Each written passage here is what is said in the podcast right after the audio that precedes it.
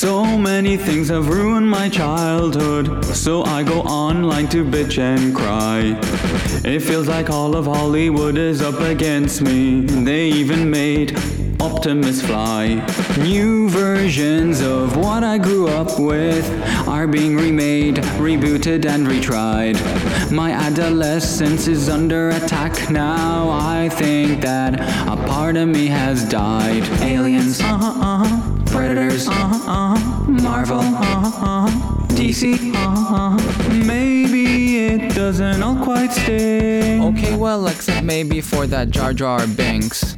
Could it be I've misunderstood? This podcast ruined my childhood.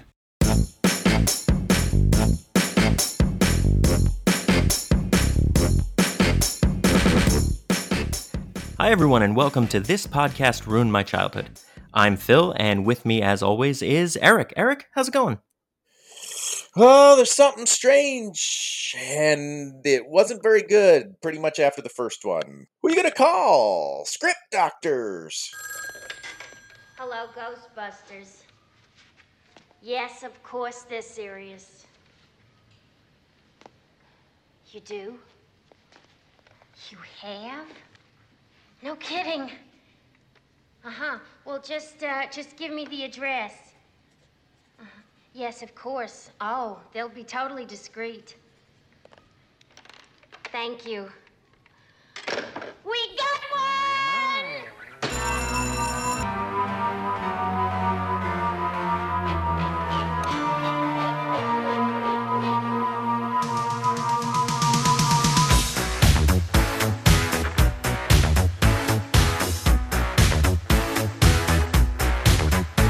Well, that is uh, that's an introduction. I think we're going to have some division on this episode because I have some people that are going to help back me up, I think. And uh, let's welcome uh, a friend to the podcast who's been on quite a few at this point, Brad Jost. Brad, how's it going? Um, my stomach hurts. I ate way too many hot dogs. I've been just throwing them down my throat, dude. I don't know what to do. Mm. Yeah. Yeah, that happens when you're big and green. Mm-hmm, it does. Yeah.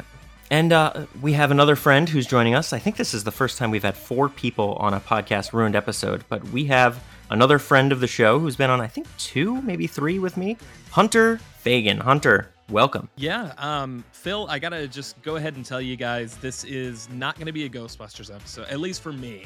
Um, this episode is going to be entirely dedicated to the uh, loss of Morbius um, from my next two week schedule. I'm uh, I'm having a real hard time processing, and uh, you know, just you're never alone when Jared Leto's with you. So I'm just trying to keep the faith right now. Oh my gosh, uh, W B doesn't feel that way. Yeah, yeah. You know, I, I just, you know, I watched one of my favorite movies the other, one of my favorite comedies in recent years, which was Pop Star, you know, the Lonely Island movie. Mm-hmm. And there's so that good. Great little gag. He's like, ten seconds, that's a third of the way to Mars. And he's like, Connor, we've gone over this. That's not a factual statement. And uh, that just, that, that occupies my headspace a lot. That's pretty good. Well, everybody, as you can tell, we're obviously talking about the Venom Morbius. Uh, no, no. We're going to be talking about Ghostbusters, the entire saga, the series, something that holds a very special place in my childhood. And uh, we're going to get right into all four of the Ghostbusters movies. Uh, with the release of Ghostbusters Afterlife in twenty twenty-one and the most recent release of it on digital, we've had the ability to see it in theaters and again at home. So, Brad, I know you're with me in that you've bought Afterlife and watched Afterlife since it came out on digital. Um, That's true. Just as good as an experience? Yeah, yeah. I, uh, I, I didn't, I didn't cry as much this time, but um, because you know I, I knew everything was coming, but it was still a very awesome experience. Yep, yep. Same with me. I, I checked it out um, last night and just, I, I don't know. We'll, we'll get into it, but I'm happy that I bought it on digital already. Oh yeah. I'm so, waiting for V H S. Yeah. Yeah, just like it, just like you were waiting in nineteen eighty-four. Yeah. So, as we do on this podcast, we think back to our memories of the original in any series we discuss. And so, I want you all to, to take me back to when you first were introduced to the Ghostbusters. Now, as we found, Brad's a little bit younger than Eric and I, and Hunter's younger as well. And so the first the first time you, you learn about Ghostbusters might not have even been seeing the movie. Now, uh, Eric, um, tell me your, your memories of Ghostbusters. I was not allowed to see Ghostbusters originally.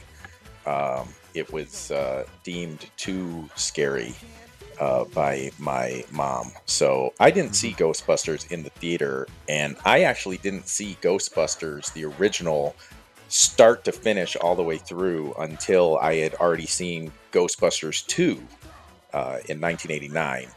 Um, that one, uh, we had H B O at the time, and I recorded that, and I wore that V H S out. No, I'm not kidding. No, like, I believe it. You could put Ghostbusters two on, and I could probably recite, I'd say it's been a while since I've seen it, but I'm at least seventy-five percent with just word for word for word on. Wow. Like, for sure, I know all the jokes. I mean, mm-hmm. I can do the the witty. I, I might get bogged down in some of the exposition, but oh man, I love that movie. So then I saw uh, the original Ghostbusters, and I was like, that's pretty good, but it's no Ghostbusters like, too. Well, because of again, yeah, the the age that I was. Because I would have only been uh, eight in eighty-four for the original. So now uh, at thirteen, this made a real impact on me. Like, I thought Bill Murray was hysterical uh, because even his his original stuff like Stripes and um, Caddyshack, those movies were were out when I was too young to really appreciate them. So this was my real introduction to to Bill Murray. Yeah. And of course, Dan Aykroyd and Harold Ramis, all of those. And then and then this is when I started seeing all of those like early eighties comedies that they all did. So uh, mm-hmm. so that's that's the real uh, impact for me. Ghostbusters two is a slam dunk. I can also sing all the words to uh, Bobby Brown's On Our Own. On Our Own, of course. I mean, forwards and backwards. Yeah, I know, right? Too hot to handle, too cold to hold. You call the Ghostbusters and you're in control. But uh, we'll move on now. So so that's a pretty good base to start. So let's move over to Brad. I'm going to go in age order, uh, skipping myself and holding to last. So Brad, how about you? What was your first introduction? Um, I mean, I have no clue. Uh, the the movie came out before I was born, uh, just a, a year or so before. Um, so uh, I don't know, but I, I remember I had all the toys like growing up. I my dad tells a story of like trying to track down uh, the original Ecto one, which I now have like uh, a new version, which they you know, came out with fairly recently. It's just sitting in a corner and I never opened it up, but um but yeah, so I have stories like that where like my parents told me that like we watched this all the time when I was little and stuff, so it's just something that was always a part of my life, like literally always. um I have a, a, a fairly similar story about not being able to watch Ghostbusters. um I, I was like a few, you know like six, seven, eight, somewhere in that range, and I was over at my grandma's house and my aunt was there at the same time. And I turned, I saw Ghostbusters was on, so I turned it on and I, I started watching it. And my aunt comes in and says, "You can't watch this." And I'm like, "What? Why? Why not?" I, and she's like, "No, you can't watch this." And she she was very much into her religion and stuff like that, so she just literally would not let me watch it. And I was I was just yelling at her, and I was like, "I get to watch this movie all the time at my house. Come on!" Um, so I was. She's like, "Oh, you know, your parents are going to hell." Pretty much, yeah. So, uh, so I have uh, a lot of strong feelings about Ghostbusters as a kid. Mm-hmm. Nice. uh, so, Hunter, your memories? Yeah. So, I I don't know if I've ever talked about this on a podcast because I don't know where it would have come up, but I did not grow up in a geeky family. Like, I did not grow up in a pop culture family or people that talked in movie references. How do I mute like you that. On the podcast? Well, that's not my fault. I just I know, didn't I grow. I didn't grow up with people. Thankfully, you know, we had good music taste, so I got that. But, you know, it was just one of those things where all of these movies, those movies that are normally passed down to you or you experience, like I kind of missed, unless they were Disney movies, which is, you know, documented on Disorder and everything mm-hmm. like that.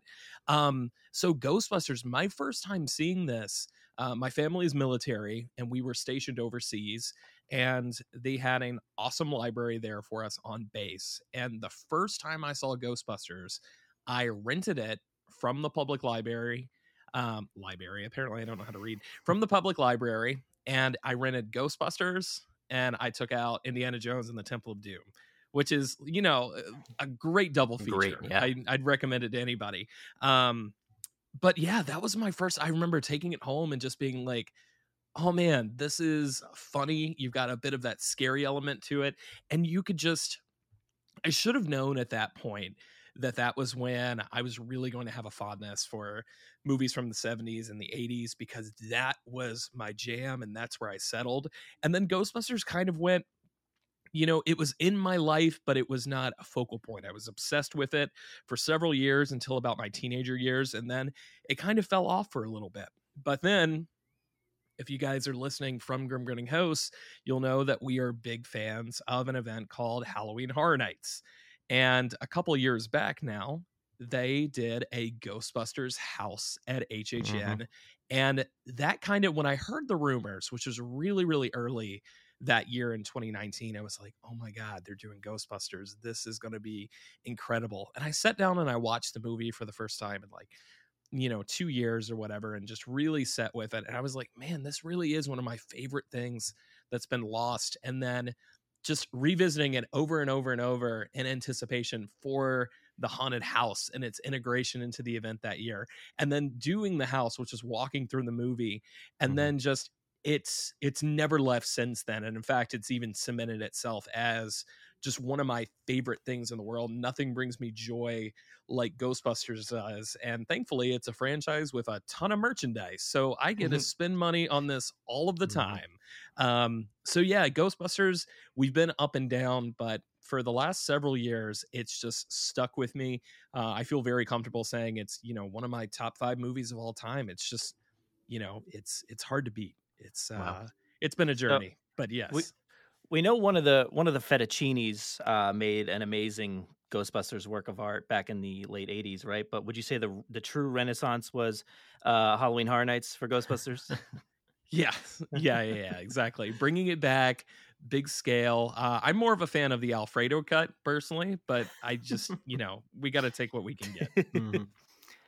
Oh man, I I really. Uh... I really enjoyed that house, so we'll talk about that some other time. Uh, but so my memories of Ghostbusters, again, same thing for me as, um, you know, Brad always living with it and, and Eric getting to it a little bit later. I kind of have like a mixed bag, but I always remember Ghostbusters as part of my life. But I don't really remember when I first saw it. It came out when I was three. There's no way I saw it when I was three. But I am fairly positive that it is one of the first adult movies, quote unquote adult movies, that I ever watched with my dad.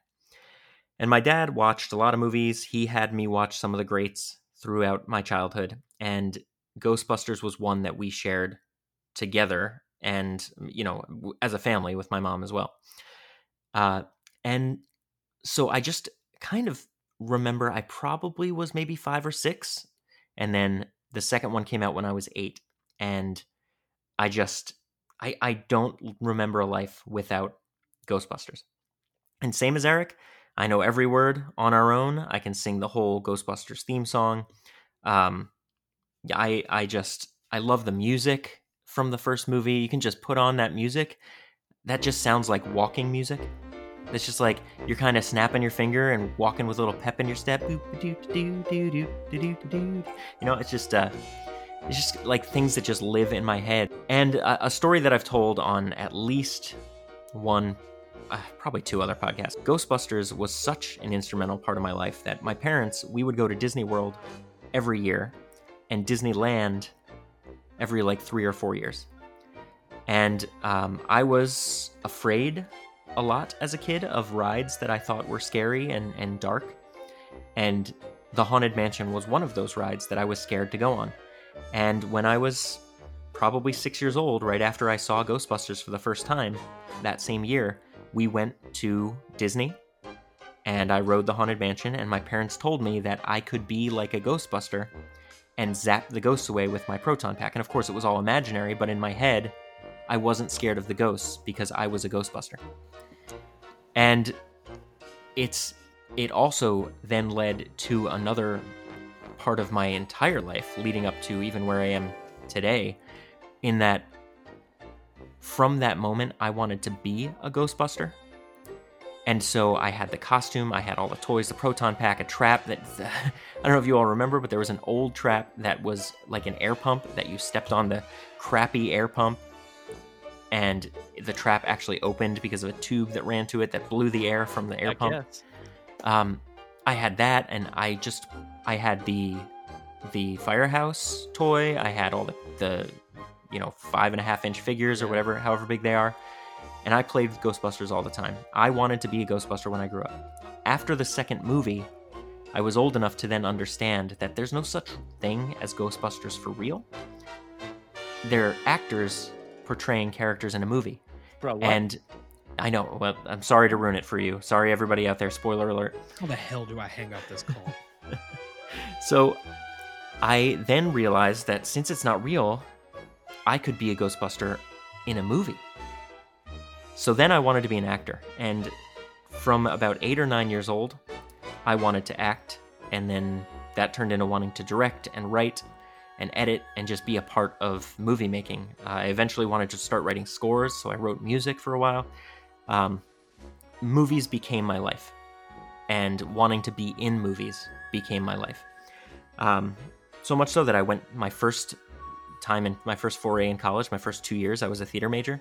Um, I thought I was going to move to, to Disney and start acting as a character at Disney when I started working there at nineteen. Um, and of course, you know, my career changed and I got more into hospitality, but I always wanted to write and direct and act. And, you know, Eric and I, when we both lived in Florida together, we would make videos together, and some of them are still on YouTube. Some of them are just on a, a hard drive somewhere that I have. I know, Eric, you have a ton of videos, some that we made together, some that you made on your own. But Ghostbusters has been such a big part of my life that it it shaped my life until I was, you know, nineteen and, and beyond, because I still like thinking that I want to write movies. I still want to act, even though I don't. um, it's just, it made me kind of who I am. And so I can thank Peter Venkman for that, because I wanted to be him the most. Well, this was a great first therapy session, Phil. Thank you. Uh, I'd like to see you three times a week now. Uh, we have a lot to unpack with all of that. Um, I think, first of all, I want to ask, your your parents told you you were a small child and you could be a Ghostbuster and zap ghosts. Uh, did they write Afterlife? Oh, oh, man. All right, let's hold on to that. Let's get there in a little bit. Let's get there in a minute. Um, so I, I do want to take a little bit of time. You know, we've talked about our, our childhoods and our, our first impressions with Ghostbusters, but I don't want to just end there. I want to talk about the first film and what makes it so great. So really quick, I'm just going to give some stats here. So Ghostbusters, when it released in nineteen eighty-four, it became the highest grossing comedy in the United States of all time at two hundred forty-two million dollars. And it stayed the highest grossing comedy until two thousand three, which, believe it or not, Bruce Almighty, of all movies, usurped the title. But if you adjust for inflation from nineteen eighty-four, even all the way up to today, Ghostbusters made six hundred ten million dollars in today's money standards. So Ghostbusters was a huge hit, and it just, it was this phenomenon that everybody fell in love with. So much so that they really wanted to make a sequel, which we'll talk about that in a bit. But but the comedy that we got out of Murray, uh, out of Aykroyd, uh, out of Ramis, and then bringing on another uh, unknown kind of at the time, I think unknown, Ernie Hudson, um, to play Winston, the four of them just gelled as a group. Um, so what what do you all remember from seeing it? And what do you all, what what sticks with you about the performances, about, uh, you know, Rick Moranis, obviously, too, is so great as Louis Tully. But what's what stands out when you think about Ghostbusters? I think Ghostbusters is the epitome of, like, I, I know there's a, a literal golden age of cinema, but if there's like a part two to that, right? I think Ghostbusters is a huge indicator of what movies were doing at the time. You know, we had gone through the revolution with Star Wars, which I know at least everybody who's listening to this and is on this podcast agrees with.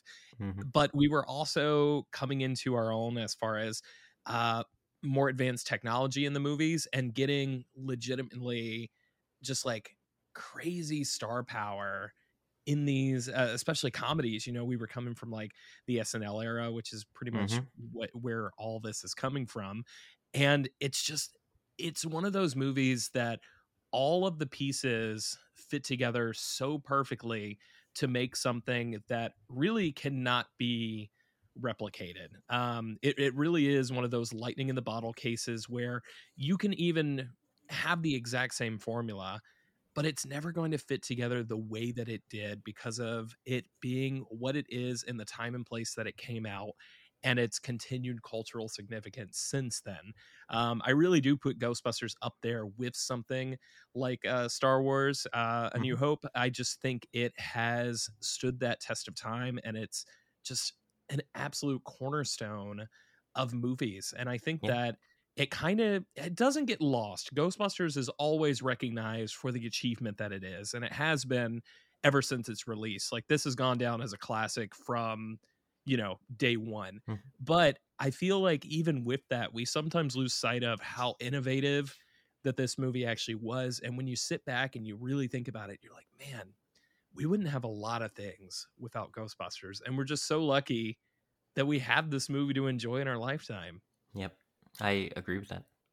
I think it's it's interesting for you to say that if there was a golden age, or you could call out that it kind of was a golden age, but it really wasn't. But I, I, I'd have to say, I think the eighties was a golden age for comedy, especially this kind of comedy, and really the comedy that Bill Murray was so good at in the eighties.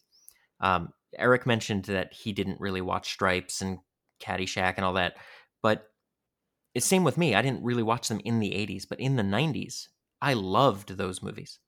And nobody well, I just wasn't. Did... Yeah, I just wasn't old enough to appreciate them sure, when sure. they were new. You know. Yeah, yeah. Same yeah. with me. Like, I didn't get most of the jokes in Caddyshack until I was a teenager, but I still loved seeing Bill Murray trying to destroy this dancing gopher.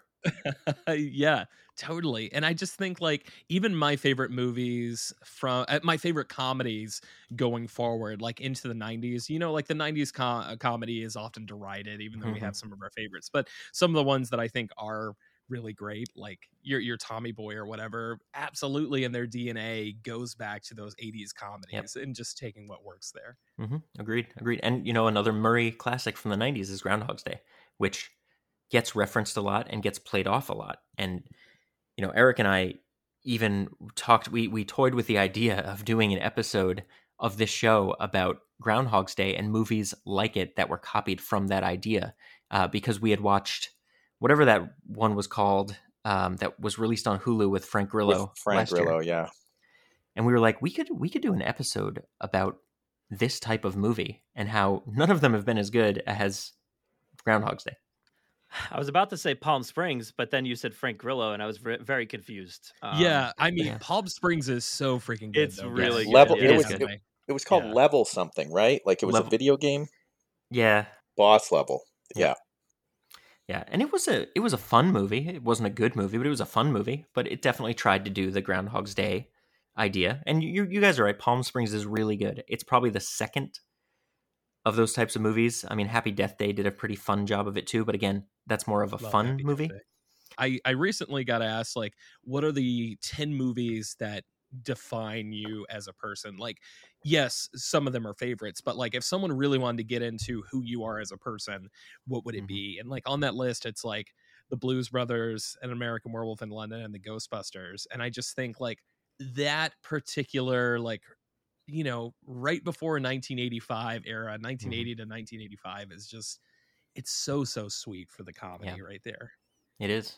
I mean, it's, it, it is really the comedy, I feel like, is, is the main driving force that uh, pulls you into that movie. It, to me, it's so funny. And even, even like the simplest lines, which may not really seem funny to me, like I am dying laughing at everything in that movie, even if it's not even intended to be funny at this point. But like, I, I remember watching that somewhat recently uh, with my wife's family.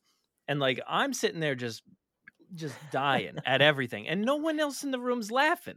And I'm like, wait, what? You, you guys don't find this funny? But I'm like, I was just dying. I thought everything was funny.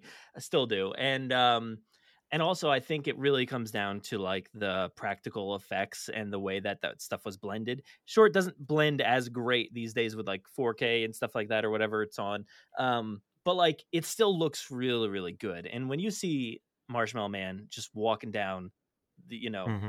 the, the avenue there, it's like, that how that is amazing. Like, how did you do that back then? And it's so good, it's so impressive, and it's so iconic. Like, the this movie created so many like iconic images, um mm-hmm. and just devices and things that like really I, I one of you said like stood the test of time, you know.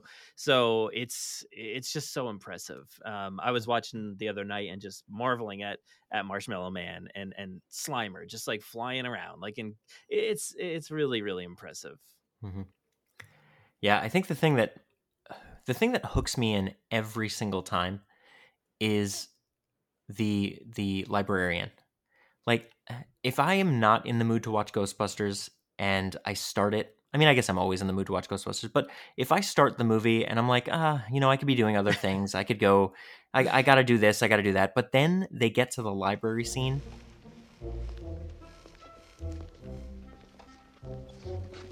This is hot, Ray. Symmetrical book stacking, just like the Philadelphia man's turbulence of nineteen forty-seven. You're right. No human being would stack books like this. Listen. You smell something? Like, there's things that happen in that scene that are good physical comedy that make me start smiling. And then when the librarian shushes them and then becomes this huge, awful looking doll of a monster. Yeah.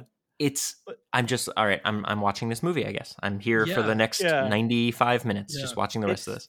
That back and forth in, in that scene alone, like, Peter just goes out there and he's like, hello. And and you're like, mm-hmm.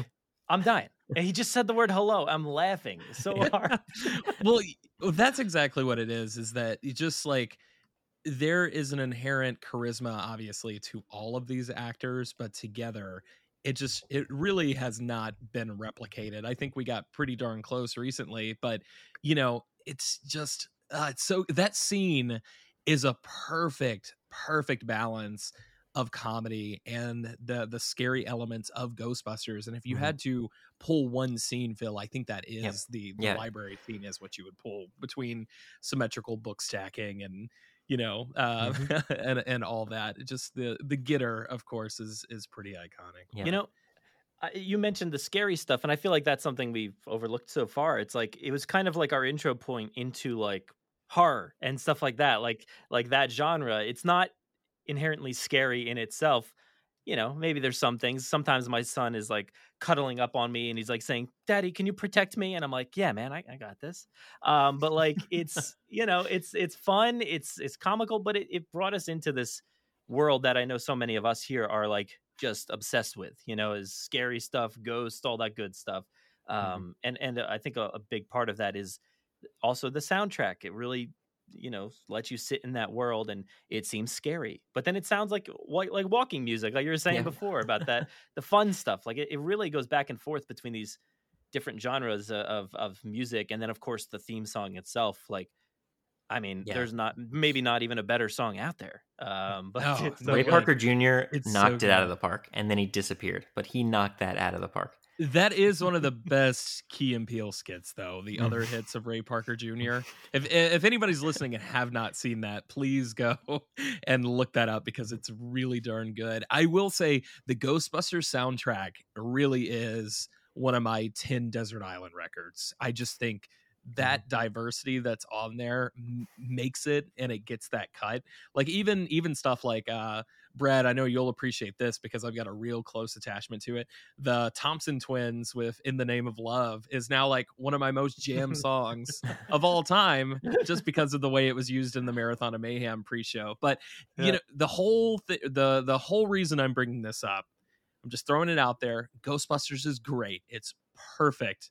I still like Cleaning Up the Town better. Cleaning Up the Town is is is the definitive mm. Ghostbusters song for me. Interesting. Huh. I mean, that's still good. Can't go yes. wrong. Yeah, still good. Eric? Like I said, I saw it in bits and pieces on, on T V and stuff for, for a long time. I, I don't think I w- it was probably high school.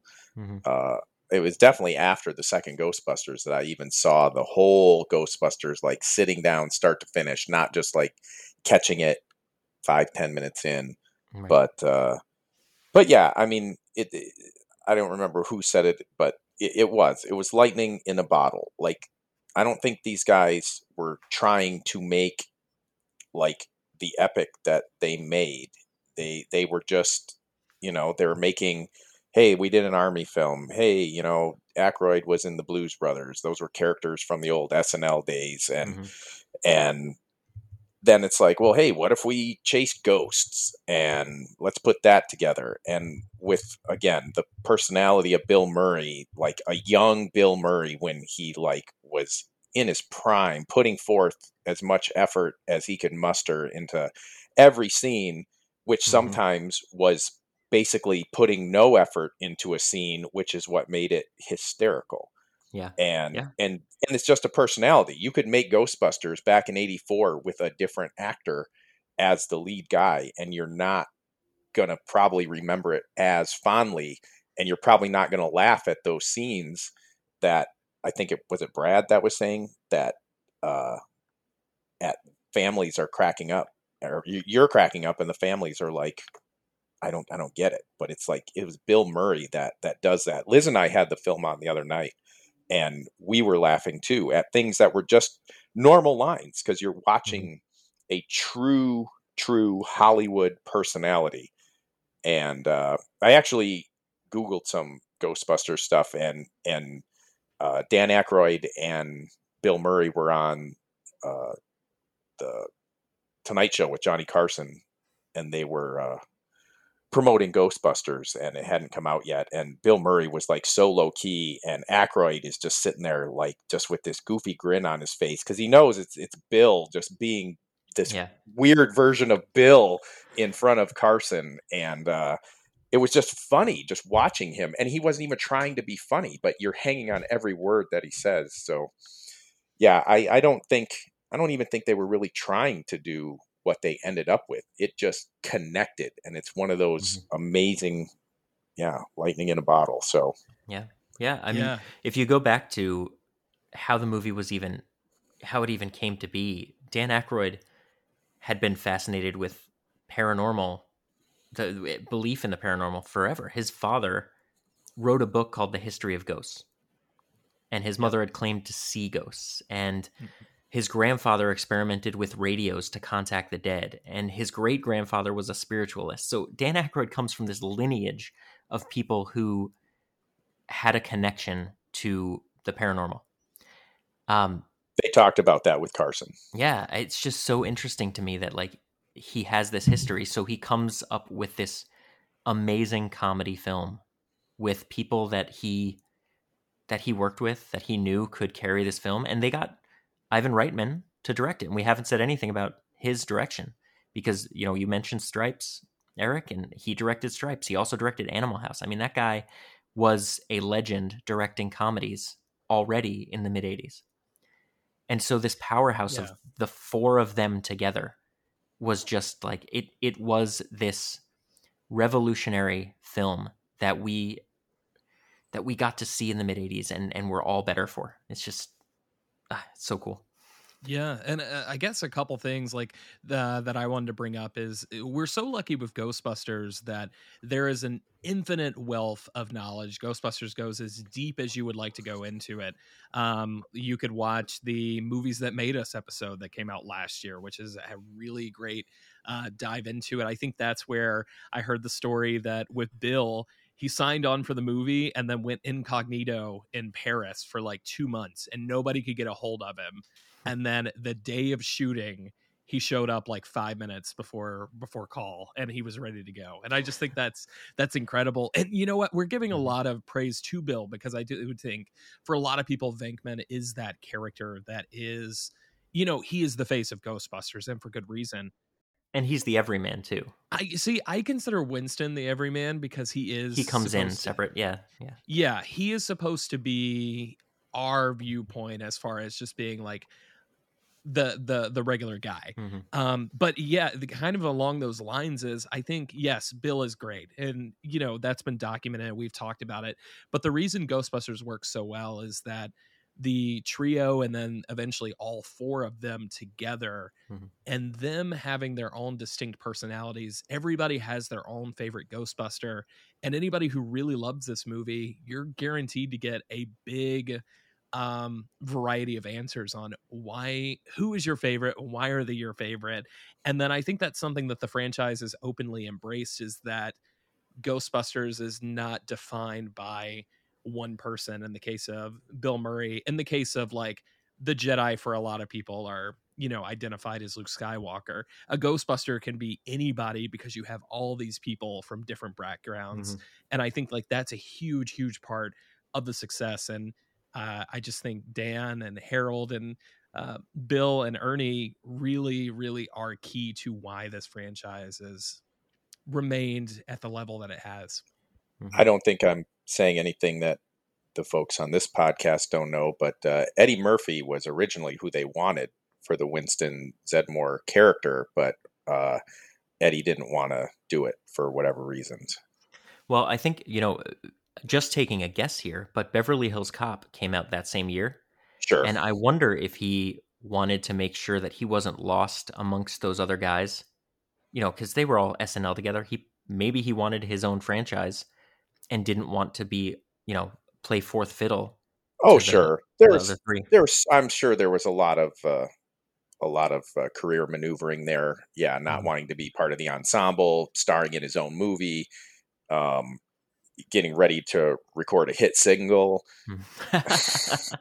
um, you know what's air, funny? Can you do air quotes say, on a yes, podcast the, or not? Yeah. I mean, Party All the Time rocks. Let, let's actually, let's take a break and just listen to the whole thing right now. Perfect. Um, but yeah, yeah, yeah. No, I, I will say that Beverly Hills Cop and Ghostbusters, if you put them next to each other as far as um, the box office take, Ghostbusters did better in the U S, but Beverly Hills Cop did better overseas. And so when you look at that year of nineteen eighty-four's worldwide box office total, Beverly Hills Cop actually made more money than Ghostbusters, which is crazy. It makes me wonder if uh, Ghostbusters is an inherent... I feel like Ghostbusters is a very American yeah. franchise. Like, I know it's beloved worldwide, but I feel like it is very specific to the United States. Mm-hmm. Um, yeah. You mentioned... Uh...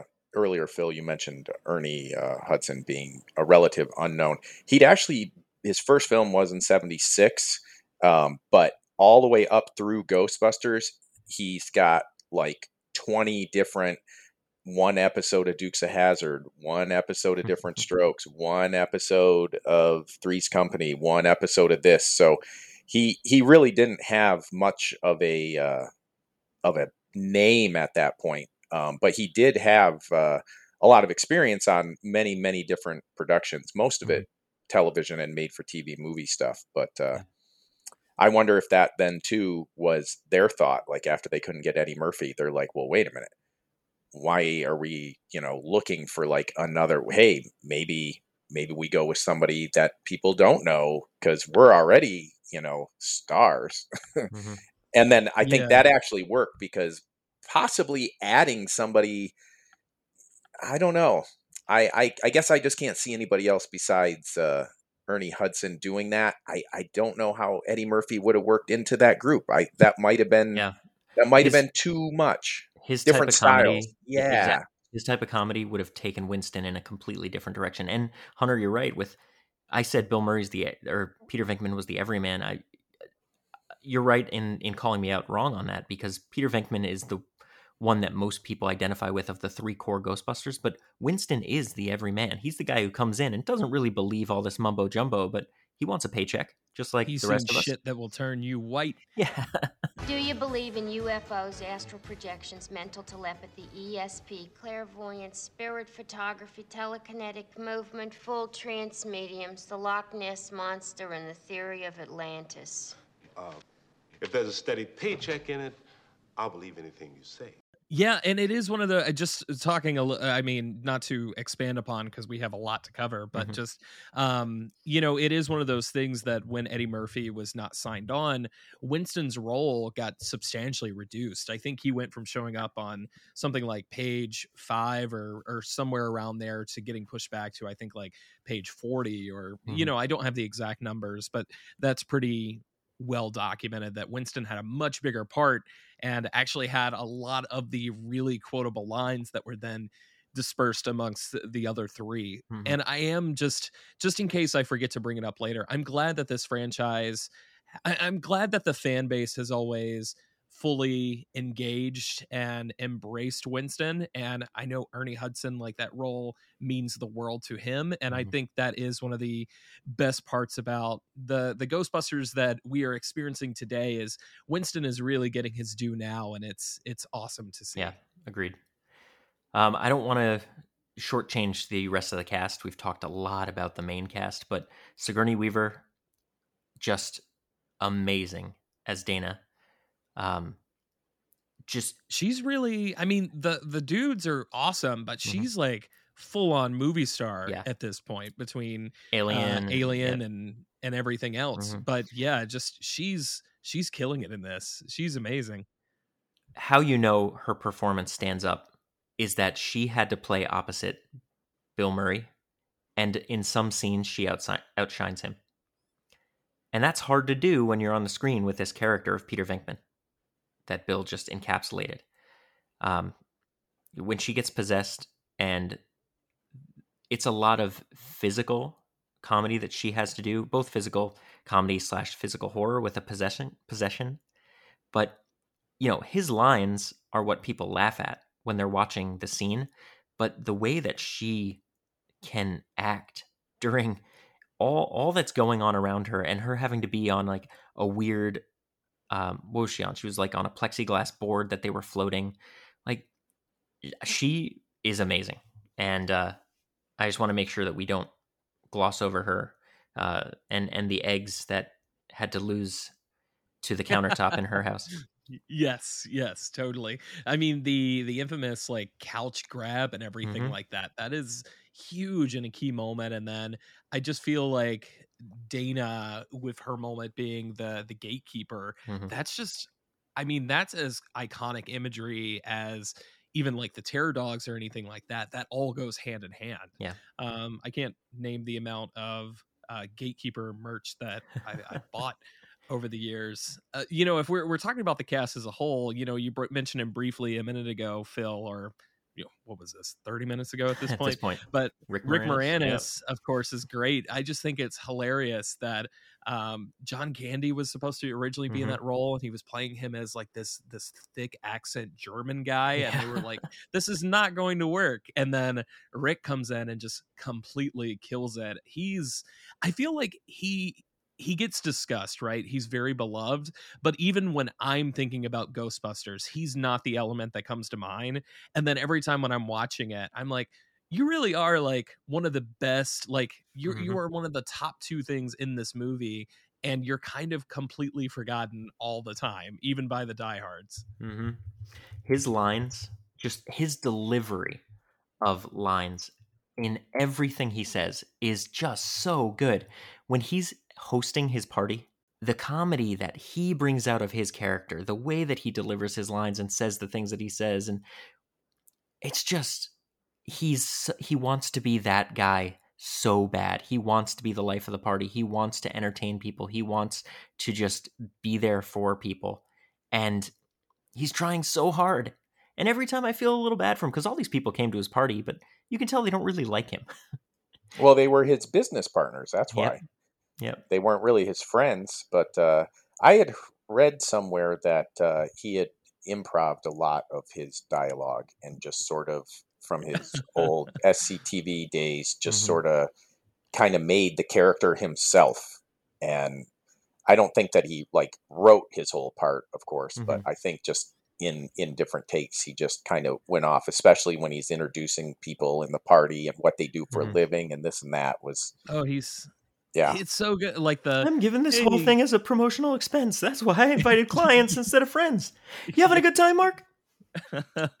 Hey, this is real smoked salmon from Nova Scotia, Canada. twenty-four ninety-five a pound. It only cost me fourteen twelve after tax, though. Oh, so good. Who brought the dog? Um, yep. Yeah, yeah, he's so good. And I just, you know, it is one of those fun pairings because it's just the visual element of Rick Moranis and all of his glory with mm-hmm. Sigourney Weaver, that pairing right there. When they show up and the clothing's all tattered and everything like that, um, it's it's so good. Mm-hmm. Mm-hmm. And J- Janine, too, Annie Potts in the movie, does a great job. I mean, Ghostbusters, Ghostbusters what do you want? want? It's like the most New yeah. York. I grew up with that. You know, I grew up in New York and I grew up near the city. And people like Janine Melnitz were in my life every day. And so it was just fun to see, like, my aunt up on screen. That's awesome. Yeah, it's just, you know, we we can go through and do each character one mm-hmm. by one by one, but anybody that loves Ghostbusters knows that the characters are great. Um, even even characters like the mayor, he's so great. And then I, you know, there's there's that great little anecdote where Ivan's like, you should play it up a little bit more. He's like, play it up against Bill Murray? No way. I need to be the straight guy. I need to, like, do this. And William Atherton. I am Walter Peck, sir, and I'm prepared to make a full report. These men are consummate snowball artists. They use sense and nerve gases to induce hallucinations. People think they're seeing ghosts.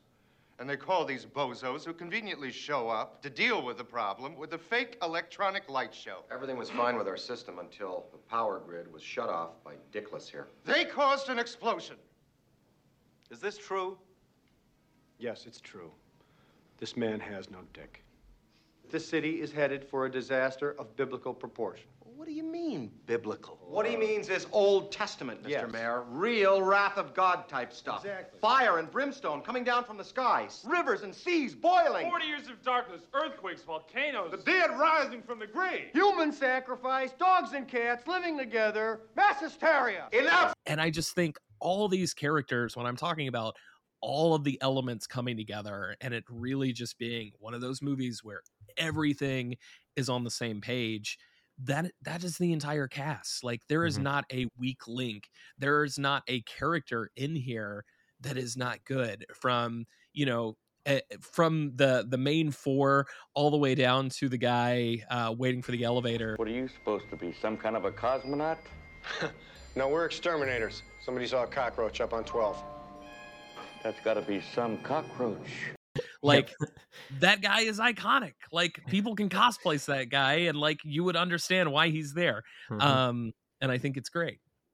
I, I do want to make sure, before we move on, that we just call out that Res- Reginald Vell Johnson, who's the, always a police officer, is a police mm. officer in this I movie. know. He's a, he's a New York cop, an L A cop, and a Chicago cop. He's got all the bases covered. He's been everywhere. He just needs to go to Denver, and he hits every time zone. uh, Hawaii, too. One of my favorite uh, people in this movie is is the woman who's working at the hotel. And, like, you know, they they shoot at her, and, and everything's on fire. And she's like, what the hell are you doing? And, like, and like they're like, sorry, we thought you were somebody else or whatever. It's like, I'm just dying. I love her reaction the to fact- that. It's so funny. The line made it into yeah. the Halloween Horror Nights house, which is how you know yeah. it's important. Mm-hmm. Yeah. Oh, man. I think the best thing about Ghostbusters, though, is there was no intention to do a sequel. Mm-hmm. It was just done. The same way, like, you do an Animal House or you do a Stripes. It's just, here's Ghostbusters. We're putting everything into it. We're not holding anything back. And let's just go. And I think the same thing with, like, Beverly Hills Cop. That's a great movie. There was probably no intention to make a sequel. Otherwise, they would have probably written it a little bit more to lend itself to a sequel. Mm-hmm. Because then Beverly Hills Cop two, it's it's got some funny parts, but it's pales in comparison to its original. So I think that's a lot of the reason for the success of Ghostbusters is it was never intended to. I don't think anybody was thinking we're going to have a sequel in twenty twenty-one to this, guys. It's yeah. it's just put it out there, do it, and then move on to the next project. Oh, wait, it made a lot of money. Well, all right, then. Let's see what we can do. And Yeah. Yeah. And yeah, I think those guys were just young enough at the time and willing to like do it. And I don't even think they were doing it necessarily for the paycheck as much as they were like, well, I got a lot of other projects, but sure, Ghostbusters was fun. Let's do it again. Well, I mean, it took Murray forever to sign on to it. There's a, there's like a common, common theme through there, right? Yep. Yeah. Apparently the dude only accepts projects by like a little dial up phone or whatever, mm-hmm. uh, or something like that. But yep. yeah, still even to this yeah. day. Yeah, completely. I, I read the list where it was like ten movies Bill Murray wishes he could have done. And he's got like a whole regret list because he's just missed really great calls, which I think is great. Um, but then Zombieland comes through and gives mm-hmm. us one of his best performances. So, yep. So anything else on Ghostbusters one before we move on to the other three films in the franchise? Terror Dogs, Gozer, Zool. Look, unless we were doing a full movie breakdown, yeah. we we cannot. We've yeah. already been here. It's it's minutes. Too long on this. Yeah. It's all great. It's all great. Let's just it is. Yeah. It is. If it's, you haven't watched Ghostbusters, what's wrong with you? Get out there and watch it. I think you know the movie now since we've talked about it, but go watch it. So five years later, in the summer of eighty-nine, Ghostbusters two comes out, and everybody thought this was going to be a smash. The first one, as I said, most successful comedy of all time. They thought, we got... We got the, all the actors back. It's bigger. It's better. Or I should, maybe not better. So they released it, and it was panned by critics. Critics didn't like it. They they said it was a copy of the original, but was made more family-friendly to try to at- attract a bigger audience, and fell flat. Um, it made only two hundred fifteen million dollars, which I say only. I mean, in, in the eighties, that's good, but... When you start with two eighty-two, two fifteen is a big disappointment. Uh, and Columbia Pictures deemed it a financial and critical failure. And then that is what basically made Bill Murray say, I'm not touching Ghostbusters again until obviously recently. It did make six times its budget, though. Yeah. So... It's it. I love that it's the Disney before Disney frame of thinking. Mm-hmm. Oh, it made money. It just didn't make enough money. Yeah, it didn't, exactly. You know, it's one of those. And, and Phil, I just I think it's really important for those who, you know, if you're listening to this, I mean, I'm I'm pretty sure you know your Ghostbusters, but for the one or two of you out there, just like Ghostbusters between these two movies had really become just one of the biggest franchises in the world between the cartoon and mm-hmm. all the different merchandising and everything comic books. Like that. So yeah, exactly. Hugely, hugely anticipated. And that's why the movie's considered a flop, I think.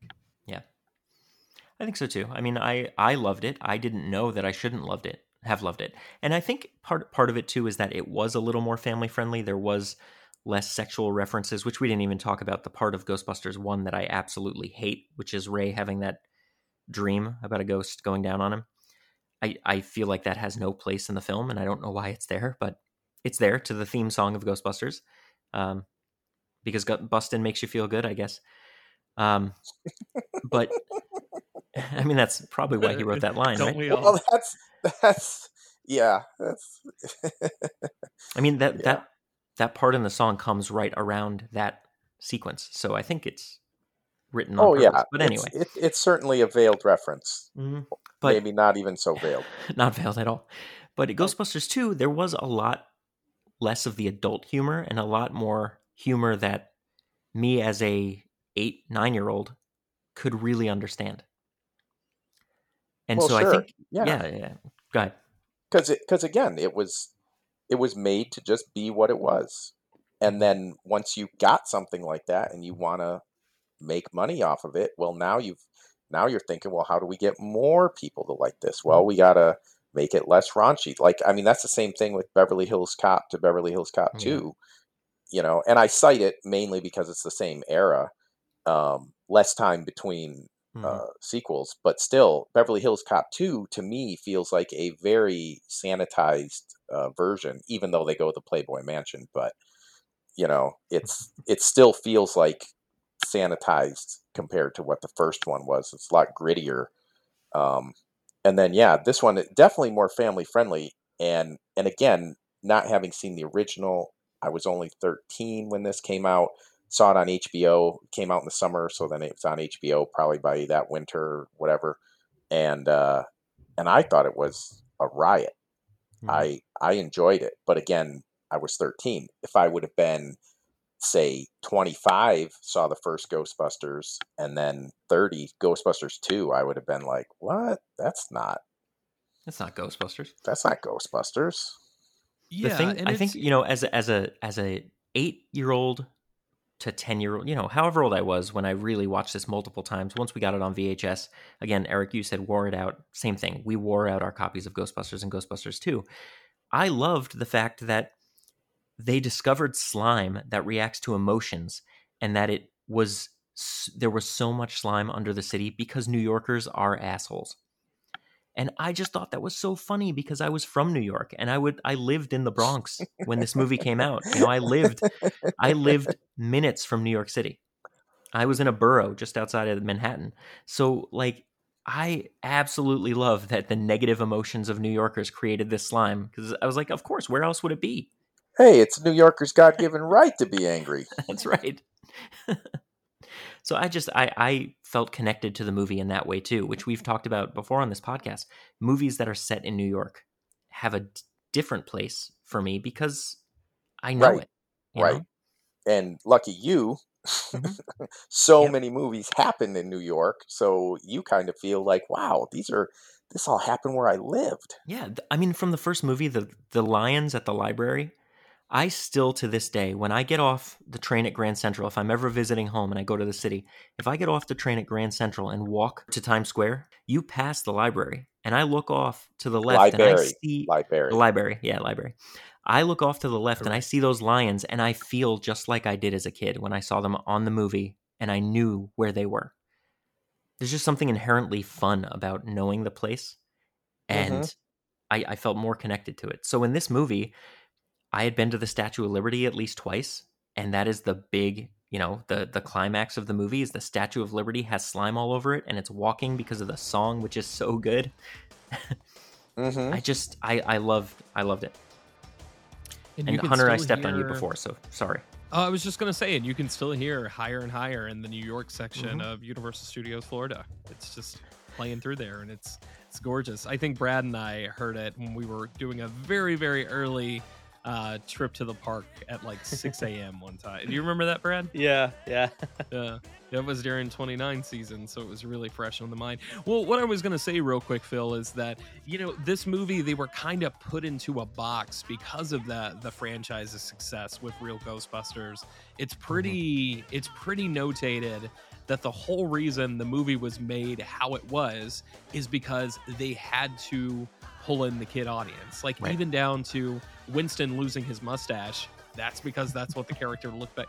You know, never mind the fact that Egon had bleach blonde hair right, in the right. in the cartoon series, but yeah, With Winston that fun had curl in the front. Mustache.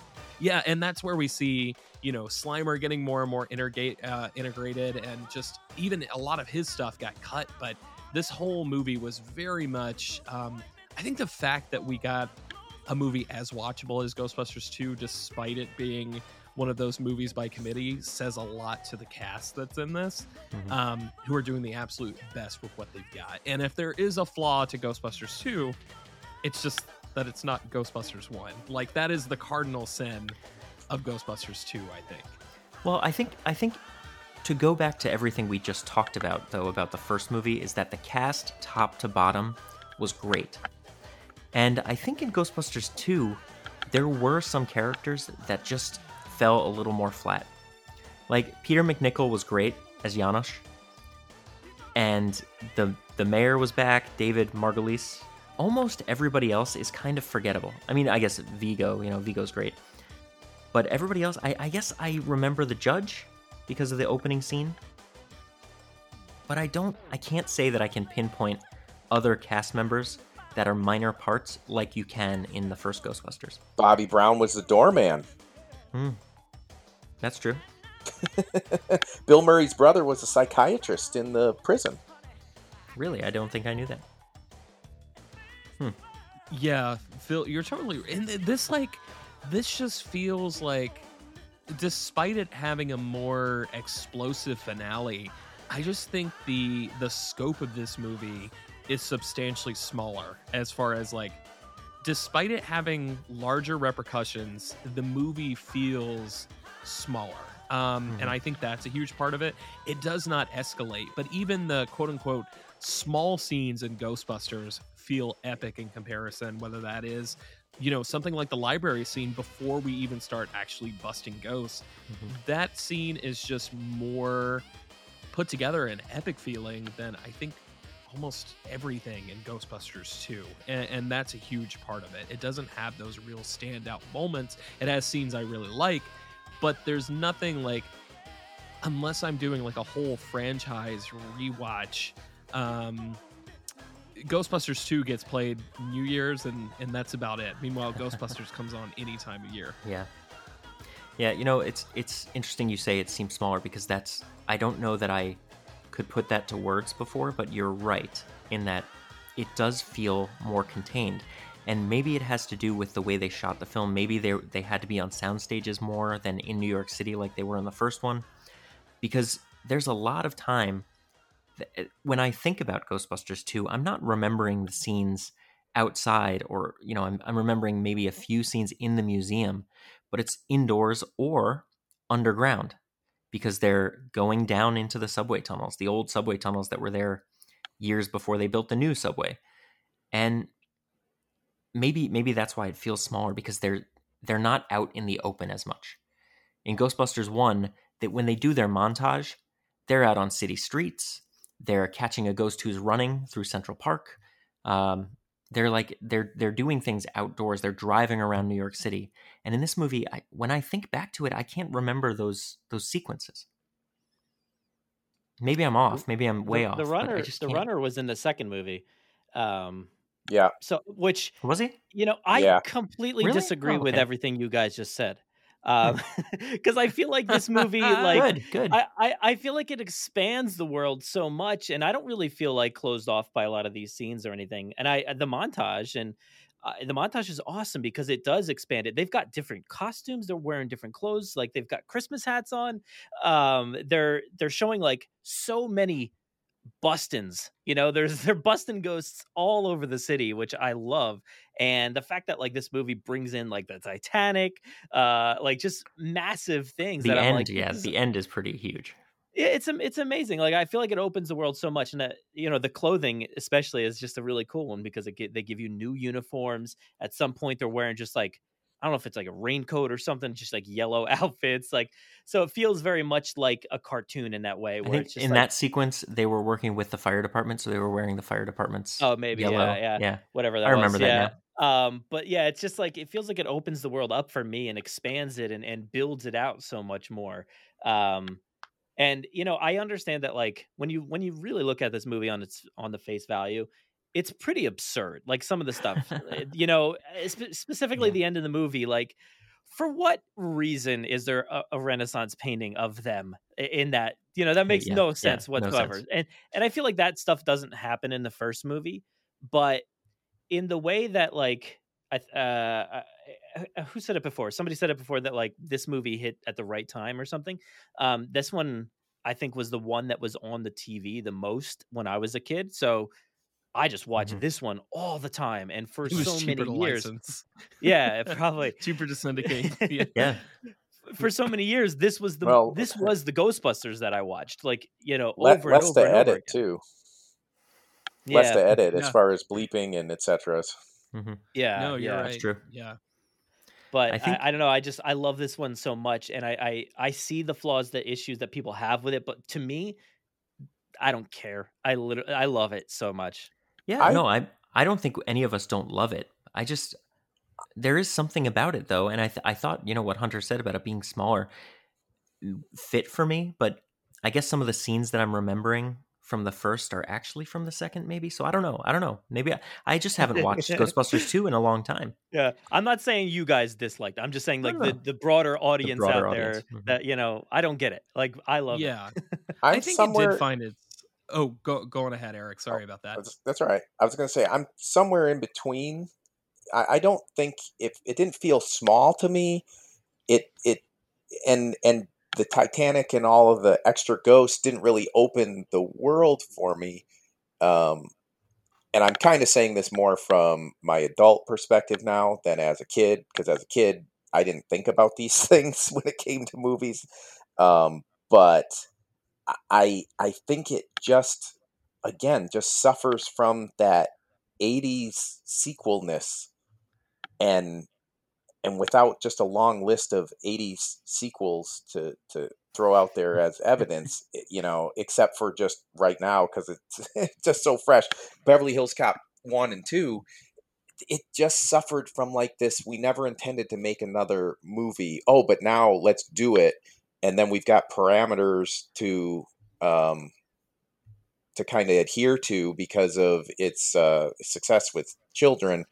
I, I it it just... I think that is where I, I see what you're saying about the smallness, because it's like, well, we never intended to even do this. What could we do? And it, it just has a, yeah, it didn't go bigger, but I don't think it necessarily went smaller.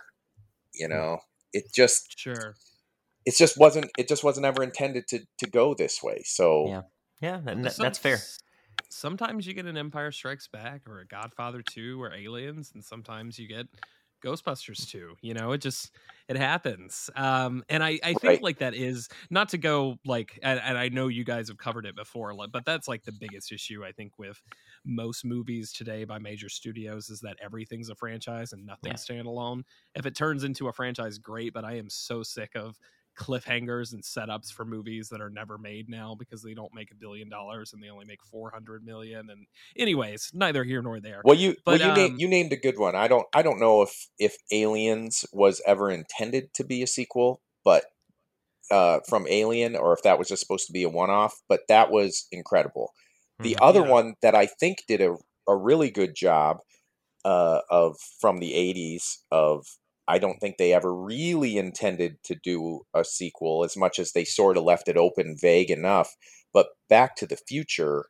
Oh yeah. And yeah. then, but then they wrote two and three as deliberate tie in. Here's the, you, you know what I mean? It's almost like act one is Back to the Future one. And then act two is two and three kind of together, like act two and then act two later that night kind of thing.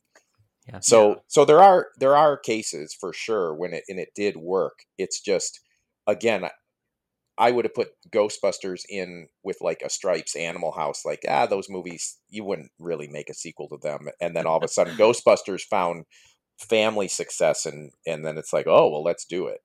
Yeah. Yeah. Yeah. Nice. You know, when you talk about sequels in the eighties, you can't, I'd be remiss if I didn't say Police Academy two, Their First Assignment. Like, gosh, what a great sequel. Yes, I don't know if you're joking or not. I'm joking. Oh, okay. Oh, I'm, uh, yeah, um, you know, it, it makes me wonder if there was maybe maybe the reason it took so long for Ghostbusters two to get made. Maybe they were trying to like Temple of Doom it. Maybe they were like doing a prequel, and it was just the three guys in the college just going about their normal day to day lives, and they're like, man, we.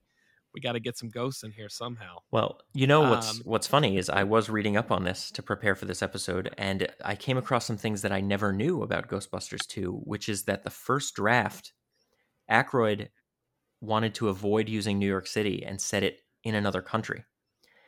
And uh, one of the things that did stick... Far From Home? Yeah, Far From Home. I was the literally that, uh, saying that joke in my head. The thing that stuck is that he wanted to, because the first movie was a skyscraper, he wanted to include something underground. And so that stuck for Ghostbusters two, but he originally was drafting the film where Dana gets kidnapped and is taken to Scotland, where she discovers a fairy ring, which... Halloween three Ghostbusters. Mm-hmm. It creates like this... underground, like when you go into this fairy ring, you go underground and then you meet witches and stuff that are under, like it was really out there and didn't really focus so much on ghosts, but more on folklore. And so he said, it's just too far out there. I got to rewrite this. Thank God. Yeah. yeah. It, it, you know, it is one of the, now, now you got me thinking about like the various spins that we've had on Ghostbusters throughout the years, which if it's been a while, go back and watch Evolution. Evolution's a real good time. It is a good movie. Um, yeah. But David Duchovny really tried to make that jump to, to leading man and just couldn't do it. Really try. He just could not pull it off.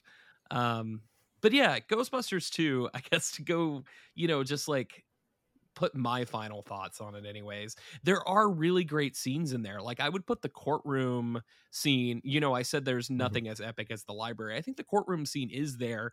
However, it is complete bullshit that Winston is not there for that moment. Yeah, I will never you. understand that decision. Agreed. I hate like, that. I just, why? It's a great scene, but in the back of my head, I'm like, all four of them are in trouble. Why mm-hmm. is Winston not there? He's yep. just conspicuously missing. That does bug yep. me, for sure.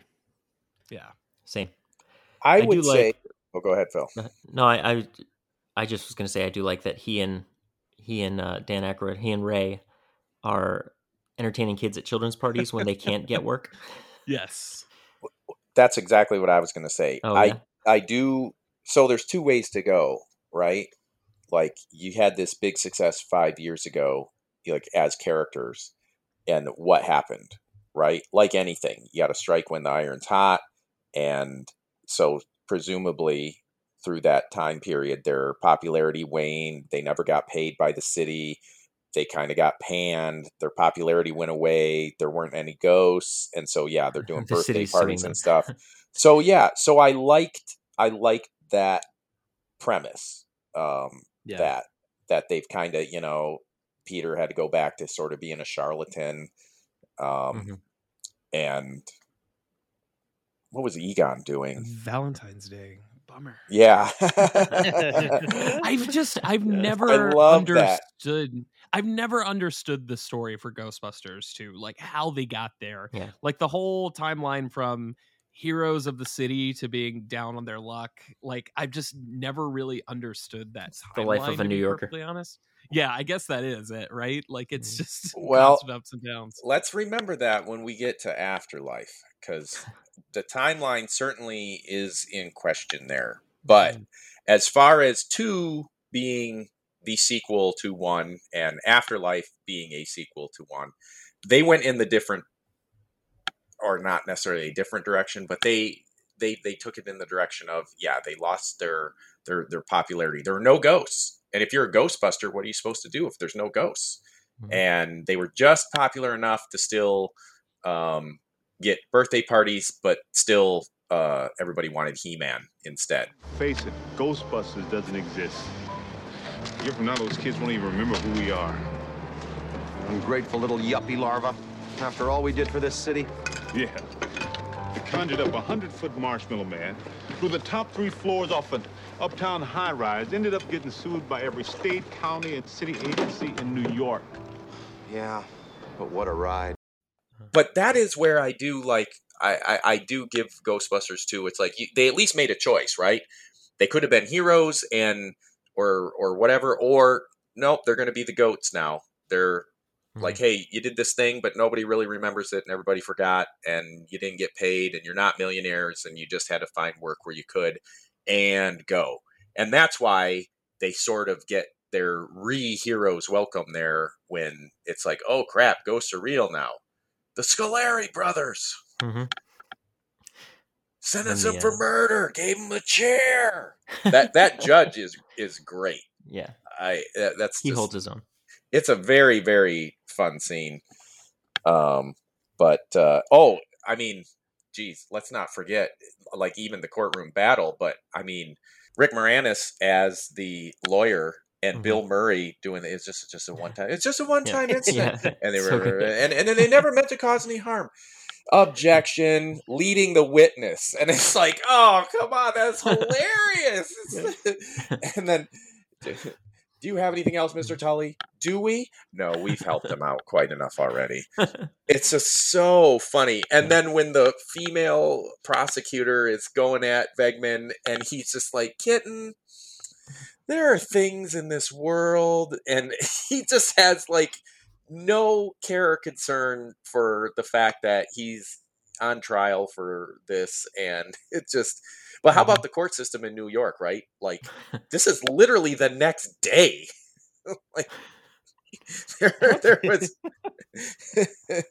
there, there's, I mean, seriously, round of applause, New York City, man. You're the next day. Wait a minute, really?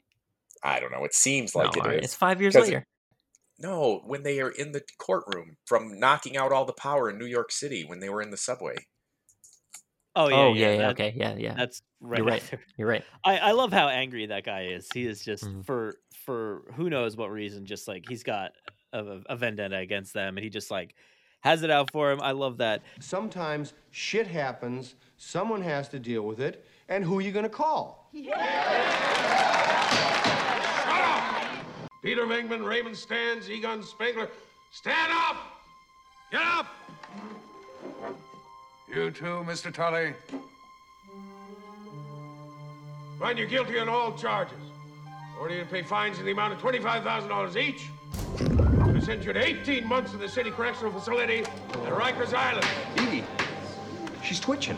I'm not finished! Um, one thing I feel like we... Uh, I mentioned before about Ghostbusters one was like, hey, this movie's like not really scary or anything.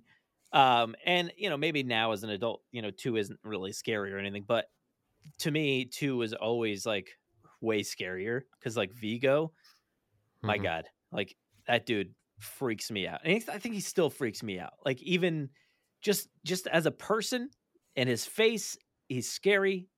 He scares the hell out of me. Um, and then when he turns into and morphs into whatever he is, and he's got that like Snapchat effect on his face for a little bit, like it, it's pretty yep. funny. But like I, I, I'm terrified of Vigo. There's also that scene in the tunnels in the uh, subway where like they're just like creeping around, and then they they have all those heads on the pikes, and it's like that's that's kind of terrifying. There's yeah. all these like like just severed heads on, and there's like it's like gory looking like some of them. So. Uh yeah, I was watching that one with my son, and I was like, "Oh, uh, should he watch? I don't know if he should watch this, but whatever, it's on. I guess he's watching it." Um, so it's a uh, it's it's a very different movie, but uh, I appreciate it, and I think it's uh I think it's funny. I think it's definitely funny, and I think it's dark and and scary uh, a little bit mm-hmm. more than the other one. Yeah, it's it's got its moments that are definitely darker. The ending of this with Vigo coming out is is darker than the first movie. The yeah. first movie, oh. you know, Gozer on the rooftop with the Stay Puft Marshmallow Man. Um, the whole line about if someone asks you if you're a god, you say yes. Like all of that is kind of fun. Oh, yeah, yeah. And this just seems so traumatic and dark. I, I made a joke on, on Twitter before. I was like, it's pretty hilarious that Vigo the Carpathian was like, I'm going to rule the world. Bring me a baby to possess. Like, what? what's the plan here, Vigo? Yeah. Viggy, mm-hmm. Viggy, come on. I mean, you're going to possess a baby and then just like chill for a lot of years and, you know, go to the bathroom in a diaper? Like, I, I don't know. Or a shirt, a Jets shirt. Um, like, what's the deal? Well, I, I Jets shirt it. deserves it. Yeah, you're right, though. It It is a bit of a flawed plan. Maybe, you know, to possess like a, an eight-year-old or a ten-year-old. I was well, then, prime. Then I was ready. He, he could have taken me in nineteen eighty-nine. He possesses Ray, no problem. Like he just stares in his eyes for like half a second, mm-hmm. and it's all good. Yep. But very, yeah, very Fla- interesting. Flawed plan overall. Mm-hmm. Dig it. Dig it. Yep.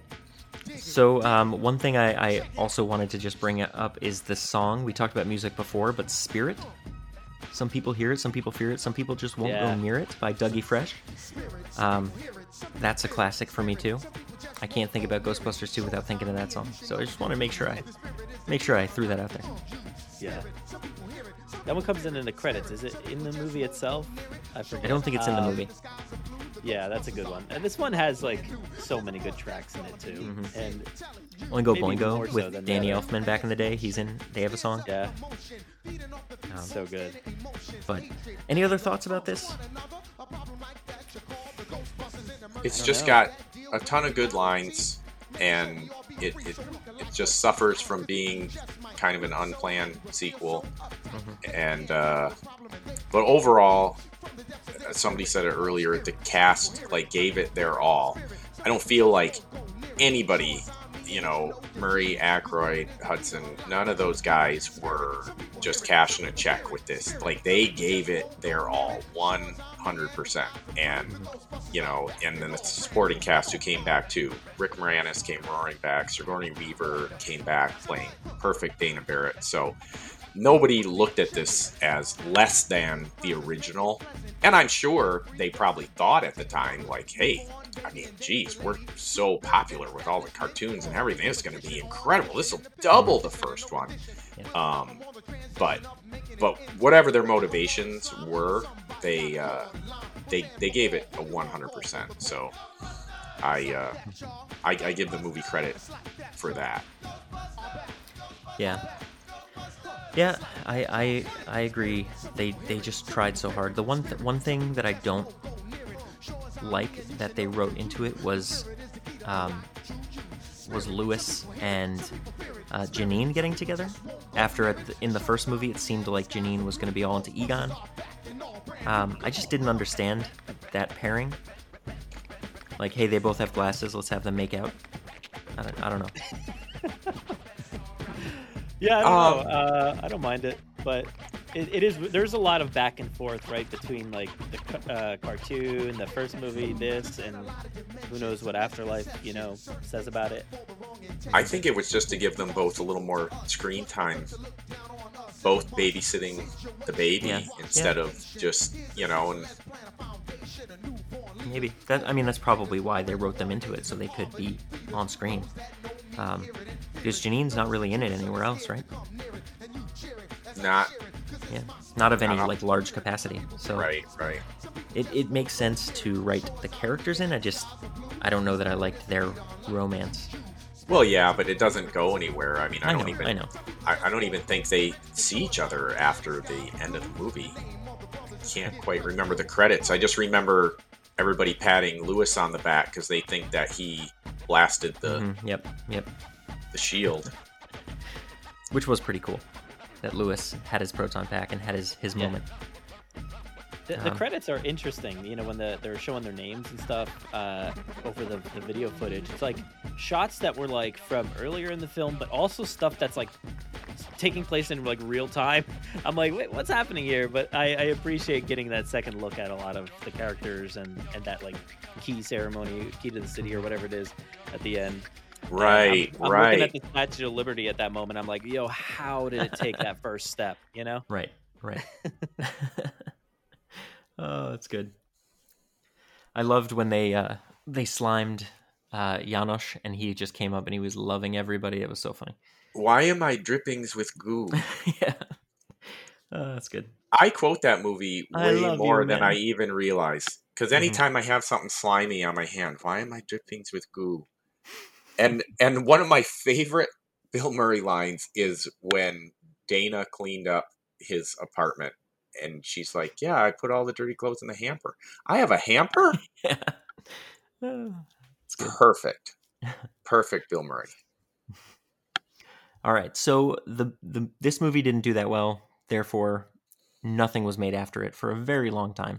There were always rumblings that they wanted, that Columbia Pictures wanted to get a new one started up. Uh, and they just they just couldn't muster it.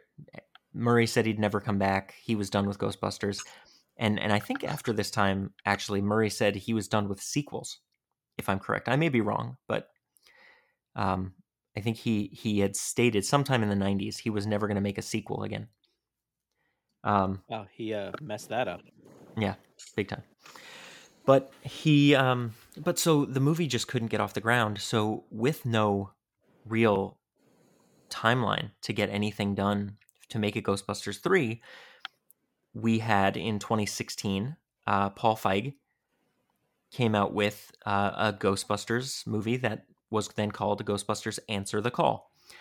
And that movie um, basically rewrote the Ghostbusters history with four women as the Ghostbusters bustin' team. And the movie wasn't really loved by both critics and fans alike. But I, I will say, I personally really enjoyed it. I did have to get out of the frame of mind that, like, it's Ghostbusters how I know Ghostbusters, and this is something completely different.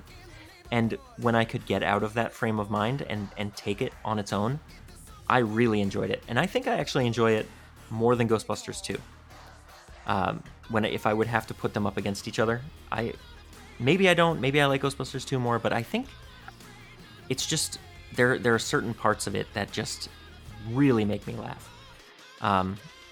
And so I want to get everybody's thoughts on it because I know it's not really talking about the initial Ghostbusters franchise, which is now, you know, out with the third movie with Afterlife. But but I don't. I, I wanted to make sure we at least gave it its due. So, Hunter, what are your feelings on Answer the Call? I have owned Answer the Call since it came out.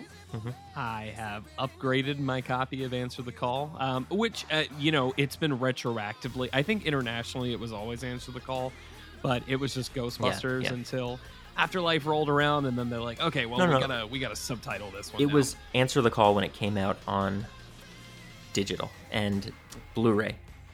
Okay. They did okay. add the subtitle when it came out on Blu-ray. Which is the right call. Um, I have enjoyed this movie, and I continue to enjoy it.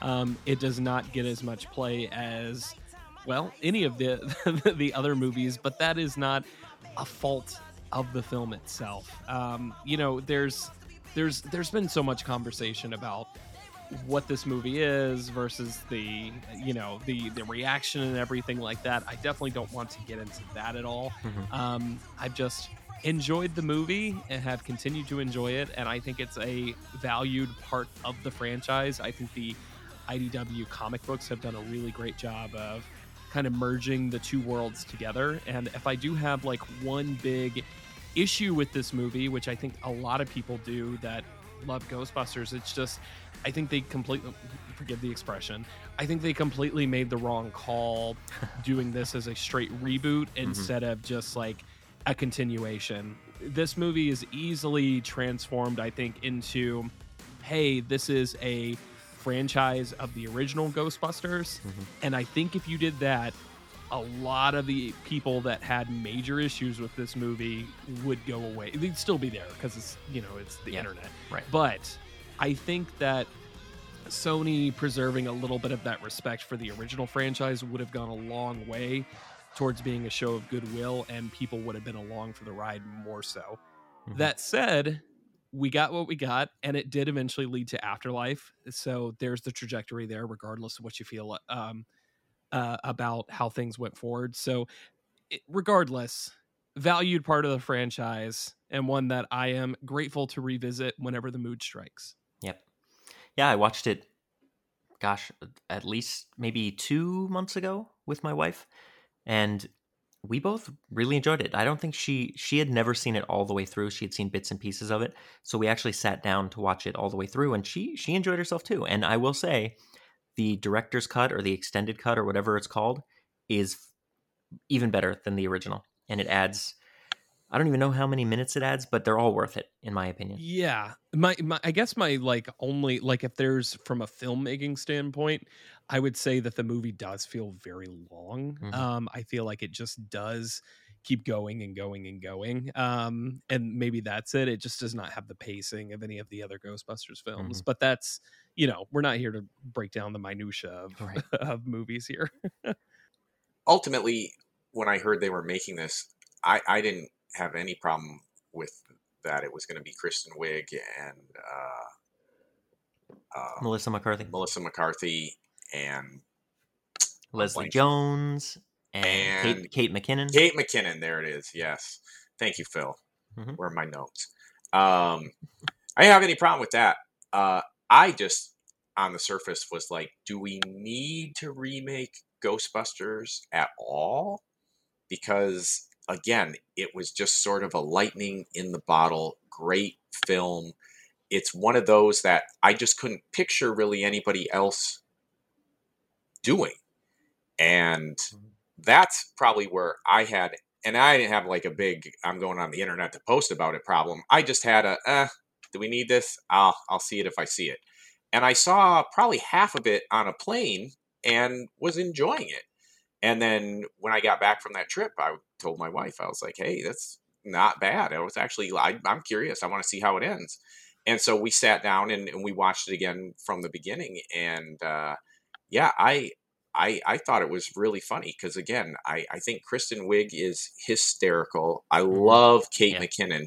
She she honestly he slays in that role. Can't do anything bad for me when it comes to the characters that she plays on S N L or in any movie I've seen her in. Um, so I think in that respect, uh, Answer the Call got what the first Ghostbusters had, which was the personalities to play these characters like, you've got to have that straight character, the crazy character, the somewhere in between. Like, like we said earlier, all the personalities, Ghostbusters can be anybody and play off of one another and that sort of thing. And I, I just thought that the whole thing was, was good.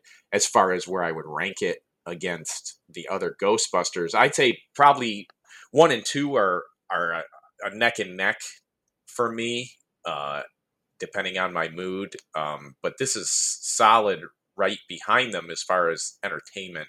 I still don't know why it was necessary, but I think it was, uh, it was, it was good. It was fun. And Chris Hemsworth, my gosh, I cry at his stuff. When he takes off the glasses and puts his finger through it, yep. friggin' hysterical. It was so, so So good. Uh, Jillian Holtzman, Radio Times. Uh, what have you been doing with your whole life? Great question. Oh, well, um, lots of different jobs. Um, I did the um, did the actor thing. Uh, oh, worked just for... Gonna, just real quick, um, can I ask why no no glass? Oh, uh, yeah. They just kept getting dirty, so I took them out. That's... Don't have to clean them anymore. Oh, I can just... boy. I gotta, I gotta yeah. try to keep that in mind. Would it be okay if I bring my cat to work sometimes? Uh, he has major anxiety problems. You know what? I, I would love to let your cat live here with you, but I have a pretty severe cat allergy. Oh, I don't have a cat. It's a dog. His name's My Cat. Your your dog's name is My Cat? And Mike Hat. Your dog's name is Mike, last name Hat. Well, his full name is Michael Hat. I can't say that I'm allergic to dogs, so... Yeah, that's all right. He lives with my mum. Well, then we have that figured out. When I think about this movie, I do think about that scene almost always first, of him taking off the glasses, putting his finger through, or just scratching his eye or holding his eyes when something's loud through the glasses. Like, it's just... And funny. that whole that whole dynamic of Kristen Wiig sort of pining after him and yep. Melissa McCarthy reining her back in. And it's mm-hmm. like, you know, th- that, that whole dynamic with all of them was, was so good. Mm-hmm. Um. Anyway, yep. Agreed. Brad? Yeah. Um. I I really love this movie too. Um.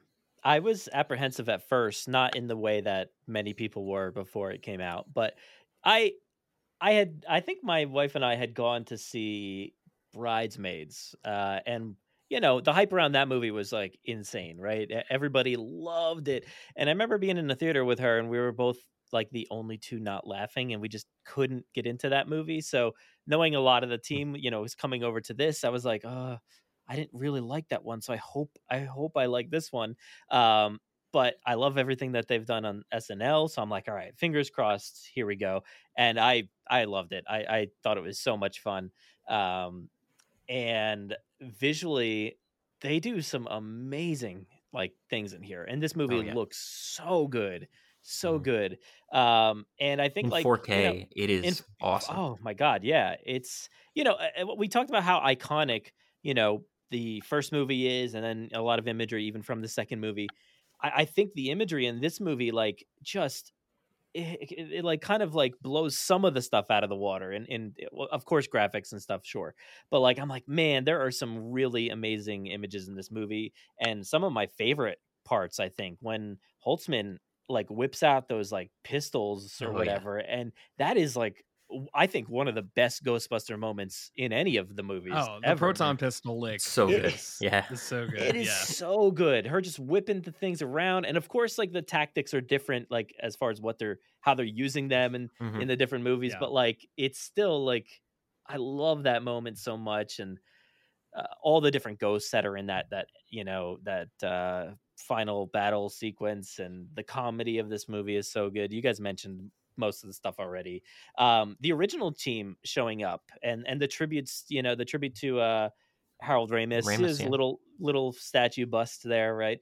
Um, mm-hmm. But I thought I thought it was great. I thought the the original cast was fun. It was a different dynamic, and I, you know, of course, I I was kind of in line with with you guys where I was like, oh man, couldn't they have just set this like in world?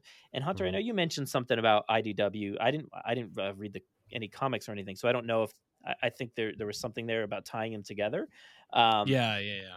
But like at the end of the movie when they do those post credits, and and the, you know, you hear uh, Zool. Yeah, there. I think mm-hmm. that's what they said, right, at the end. Yeah. Um, like I'm like, thinking, oh my God, there is ways. And I'm thinking, I'm I'm thinking about the multiverse back in two thousand sixteen. Yeah. I'm like, okay, you can do this. This is possible. I'm like, I want this movie to succeed so that there is a way that you could have a multiverse where the original Ghostbusters messed something up and, you know, they, they wanted people to forget about them and they, you know, the whole thing. Um, but uh, I think it's a great movie on its own, even though it's not necessarily tied in. And I think uh, it's a lot of fun. That dance sequence is something else. Um, oh, and, mm-hmm. and the, uh, I love the, like the logo and the fact that they took that logo and made it like the villain of this movie. The Moogle is, yeah. is, is amazing. Yeah. Well, here's, here's where I got to throw a couple flags though. I didn't think that I didn't think that the original cast did well at all. Ernie Hudson, his cameo at the end wasn't too bad, but Bill Murray, that was probably one of the most unfunny things I've ever seen him do. Um, Aykroyd's, I can't even remember. That was, was so, just, it was yeah, yeah, it was just yeah. so forgettable.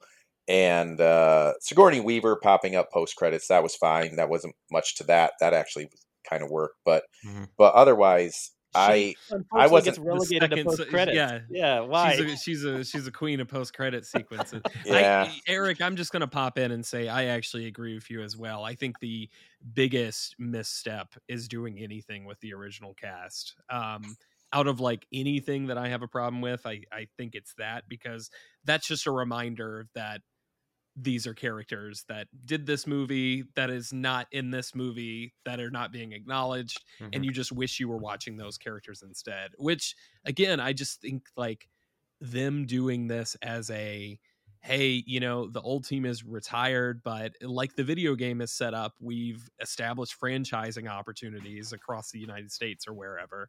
Um, I just feel like that would have been the direction to go. But, you know, even outside of that, I still have a really good time with the comedy in this. And like you guys said, I think it is visually great, even if I, I cannot stand the proton packs. I just, I think they're so ugly by comparison. Um, but yeah, everything else, like, honestly, I, I think this movie is a pretty great time. I, the only other flag I'll throw is the end. I did like that. Yeah. That the logo was the enemy. I didn't like that we had to have, uh, shoot it in the nuts joke. It's like, really? Because we're women, we have to ha ha ha. Come on, that was about as lowbrow as you can get to I mean, a film that at that point yeah that I thought was like doing a pretty good job, and it's like, oh geez, let's whatever. But and What's then the I didn't. Transformers line. He's like, I'm directly under its dick or something like that. Yeah, it's like, come on. Revenge of the Fallen is what it's in. Oh I know yeah, that.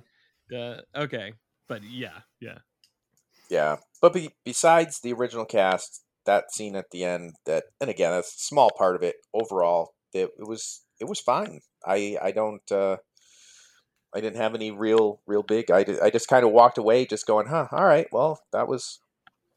Again, not yeah. necessary, but not terrible. Yeah. yeah. I am curious how this is going to stand the test of time as far as like the comedy, because I do think like it is very set in its time period. Mm-hmm. Just like Ghostbusters. Ghostbusters is very eighties, but I think it's it's classic eighties where it's going to stand up, you know, forever. I feel like Ghostbusters twenty sixteen or Answer the Call, it's very, very set in the time period that it came out. And I just... I'm wondering ultimately what its legacy is over time. I do think it's going to hold up more often than not, though.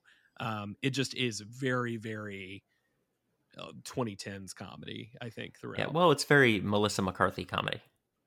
Yeah, that's that's yeah. really what I attribute it to. It's not even like Kristen Wiig and Kate McKinnon are they they are very timeless in their type of comedy, but Melissa McCarthy. Her comedy is very much two thousand, late two thousands, early twenty tens. Yeah. And you don't really see movies. I'm right there with you. Yeah, you don't really see her playing characters like that anymore, because I think she recognized that it's it's not really what what audiences want nowadays. And I don't know if comedy's changed or evolved, or if we've gone in, you know, a circle or whatever it might be, but I really don't like a lot of the Melissa McCarthy movies that are out. But I do love Bridesmaids from when that came out. I felt like that was like the, the start of it all for female-led, really good comedy. And I feel like Ghostbusters in twenty sixteen was like the end. And this is the last movie I'm going to like where she plays that type of character. Mm. But I still, I do like it. I think, you know, everything that we've all said is valid. And I just wish more people would have give it, given it a shot, because I think, you know, Hunter, the big miss, like you said, not set it in universe and make it a branch of Ghostbusters Incorporated was just, they failed there. It should have been like, we, we're not talking about the video game, but I think if I remember correctly, at the end of the video game, they're basically setting up Ghostbusters franchises around the country. Yeah, yeah, yeah. I, I hit on that very briefly, yeah. But yeah, I just think that's, that's like the big thing. And I mm-hmm. feel like it almost feels like from reading just like Paul Feig's comments, like it was, it was almost like a, an act of defiance to mm-hmm. kind of like, you know, completely bypass the original and be like, we're going to take what worked, but like, we're going to do our own thing, which yeah. I do think works sometimes, but I just think with, maybe it's different because we know how things turned out and it's easier to talk about in a retrospect, but I just think it would have gone a long way towards establishing that yeah. kind of franchise legitimacy with the, the quote unquote uh, man children or whatever you want to say here. Mm-hmm. I just think you could have avoided a lot of problems if you would have did that instead, instead of kind of putting your being like, well, we can do it, but better. Yeah. And I think that's what the impression that a lot of people kind of got. Yeah, they they yeah, didn't get and, the message. And get rid of the cameos. Sorry, go ahead, Brad. Oh, I was just gonna say they didn't get the message from back then that like, you know, hey, Star Wars is, you know, restarting everything, and we're just gonna connect it. Jurassic in that same year did the same thing. They restarted it and connected everything, and then Ghostbusters was like, nah, we're doing something yeah. else. yeah, yeah. I think you know and what I... would have worked really well is if they, instead of having cameos from all the cast, you have just one of them as the mentor. And even kill them off in the beginning, like have them teaching, or or have these these women learning about it because they're haunted, or something where Ray or Winston or somebody is there, and is is the first act kind of the guide. I'd love to see one of them as a ghost, like even that, that would have been cool, cool too. that that would have been great. Right? Speaking of one of them becoming a ghost. I think this is a good, as good a time of any to transition to the newest film that has just come out this past year in twenty twenty-one, uh, Ghostbusters Afterlife. There hasn't been a ghost sighting in thirty years. New York in the eighties, it's like The Walking Dead. Your dad never mentioned this to you? It's just my mom. My grandfather died. My mom says we're just here to pick through the rubble of his life. Wait a minute. Who are you? It's a true continuation of, I want to say, only the first movie? Question mark? Yes. And that's kind of a question I'm asking everybody. Um, um, it's one of those things where they've left it. They they haven't done anything that directly contradicts, mm-hmm. but they are very, very focused on, you know, adhere. It, they're, that they're one moment in doing, nineteen eighty-four. Yes, they're basically doing a Force Awakens where they're like, the prequels happen, but let's not talk about that. Let's talk about the original trilogy. Um, and that, that's basically what yeah, Afterlife's same, same thing Jurassic World did, where everybody in the fandom was concerned that they were forgetting The Lost World in Jurassic Park three, but that wasn't the case. They just didn't talk yeah. about it, you know?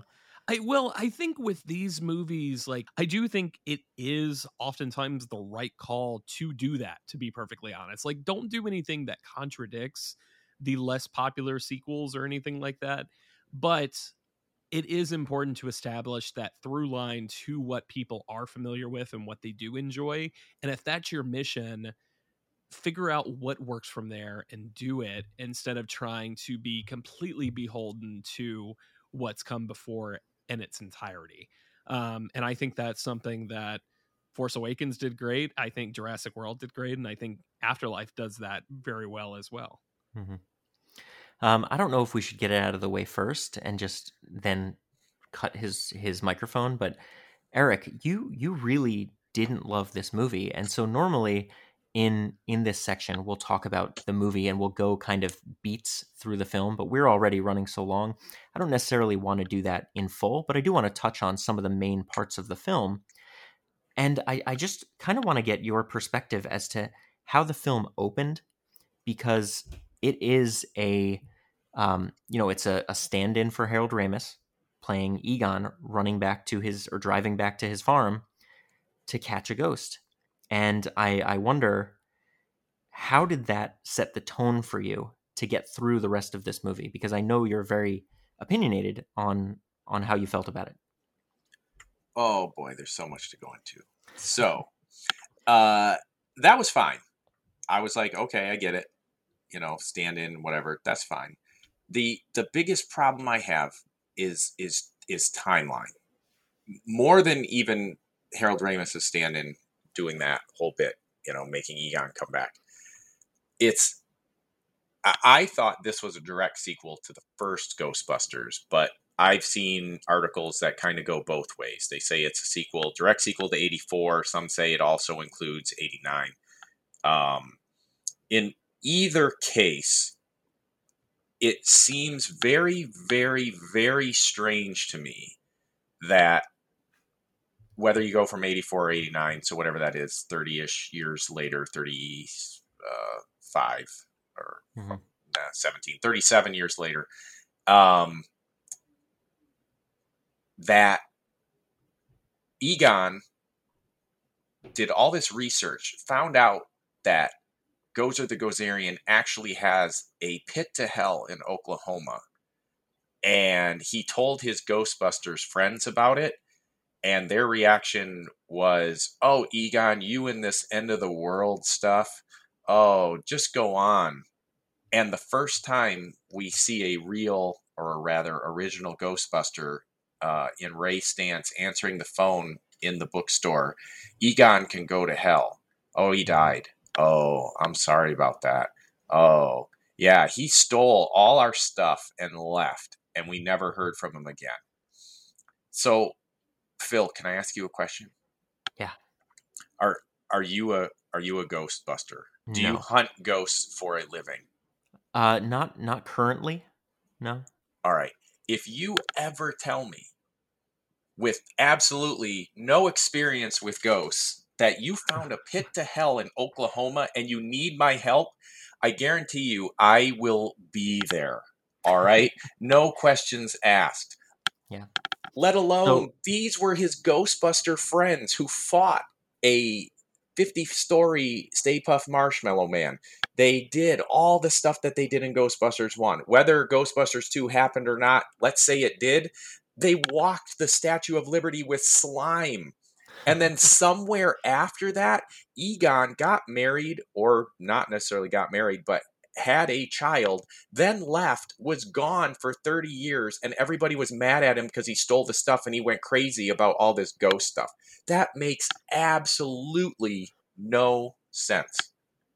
So I am going to hop in and agree with you in part, because I will say the biggest issue that I had with this film was that whole sequence of Ray on the phone. Um, saying he can rot in hell was ridiculous. The reasoning he had for not listening to him was just silly.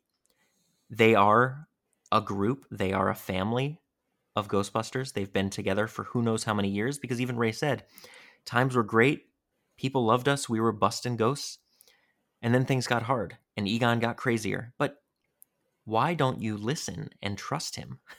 Additionally, in the first Ghostbusters, Ernie and Ray are having a discussion where they literally say it's end of times. They quote the Bible. So these yeah. guys are on board. They thought the first Ghostbusters was end of times.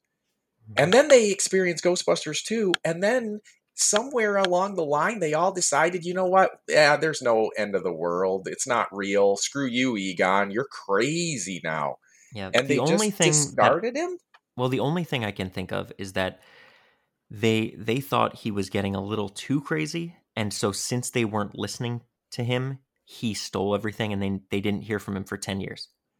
And he, he ha- does say, he called me in ten years later and he was in some podunk town in Oklahoma. So I think the the problem that Ray and the other guys would have had with him is, isn't so much that he went crazy and they weren't listening to him. It's that he left and left them high and dry and was gone with no with no inkling as to where he went for ten years. And I, I do get that, but I don't agree with them not trusting him and listening to him and trying to do research with him.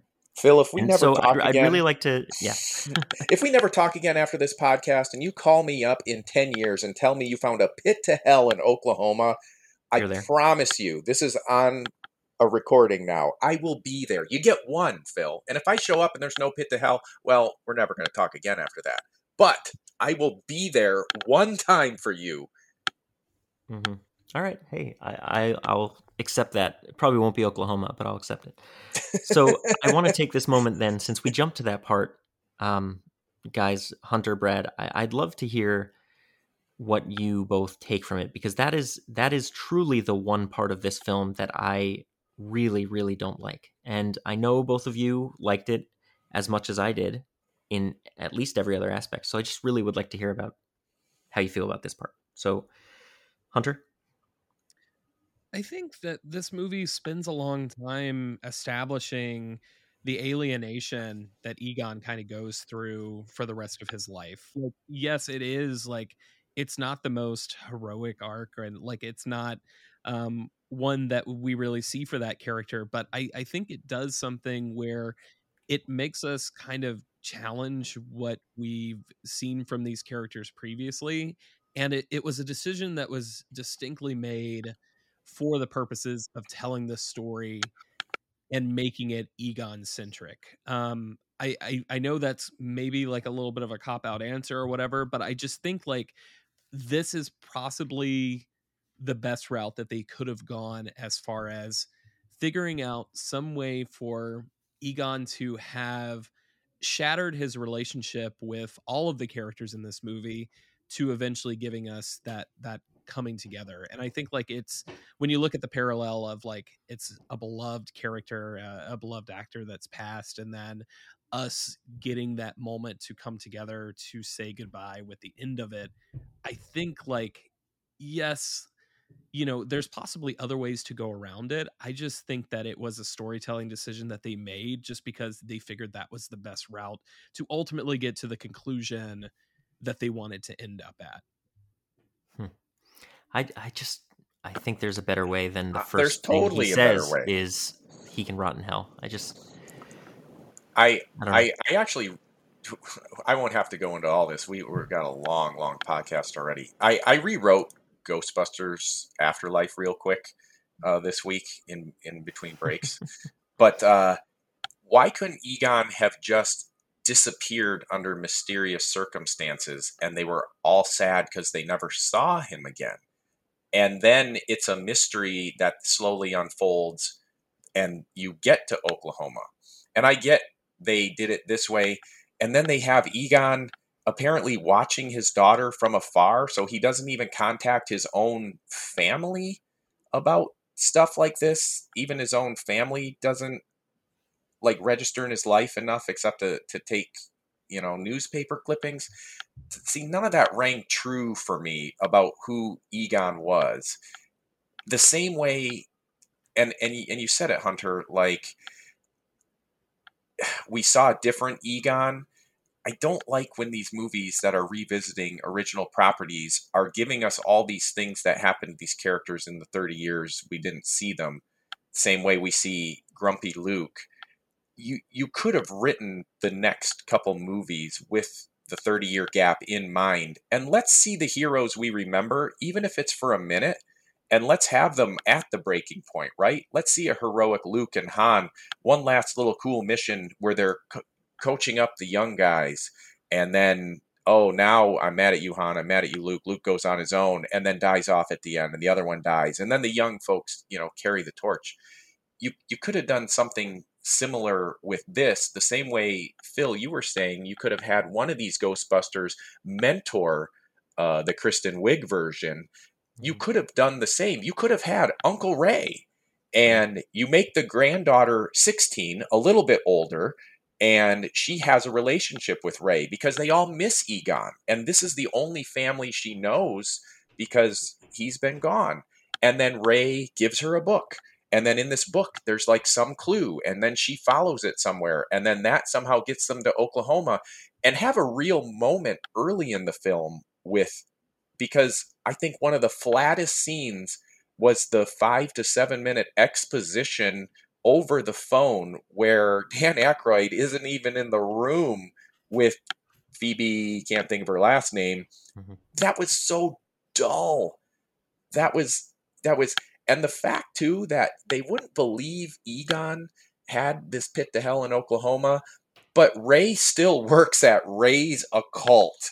Yeah. Like, he should have been on a beach then. If ghosts didn't matter to him and his friends went crazy, he still has a bookstore devoted to the occult. And he wouldn't go to Oklahoma to see a pit to hell. Even just to see it, right? Even just to see it. So, Brad, Brad, you haven't chimed in yet. So, yeah. what, are you, what are you thinking? Uh, look, I hear you.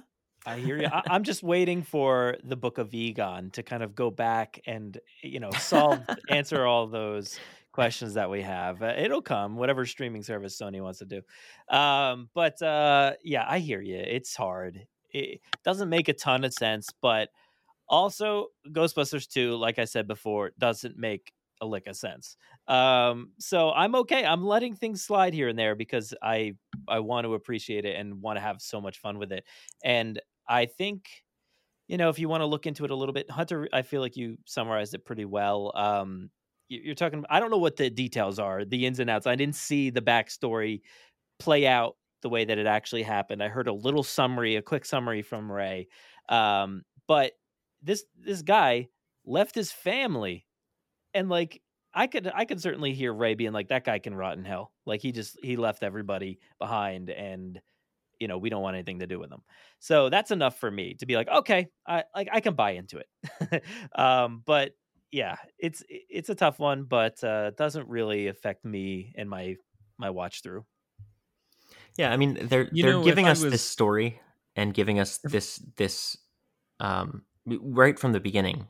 Egon's a loner, and then we go to meet his daughter and her family, and her daughter is alone, or his daughter, I'm sorry, is alone because she left her abusive husband, and the kids are both loners.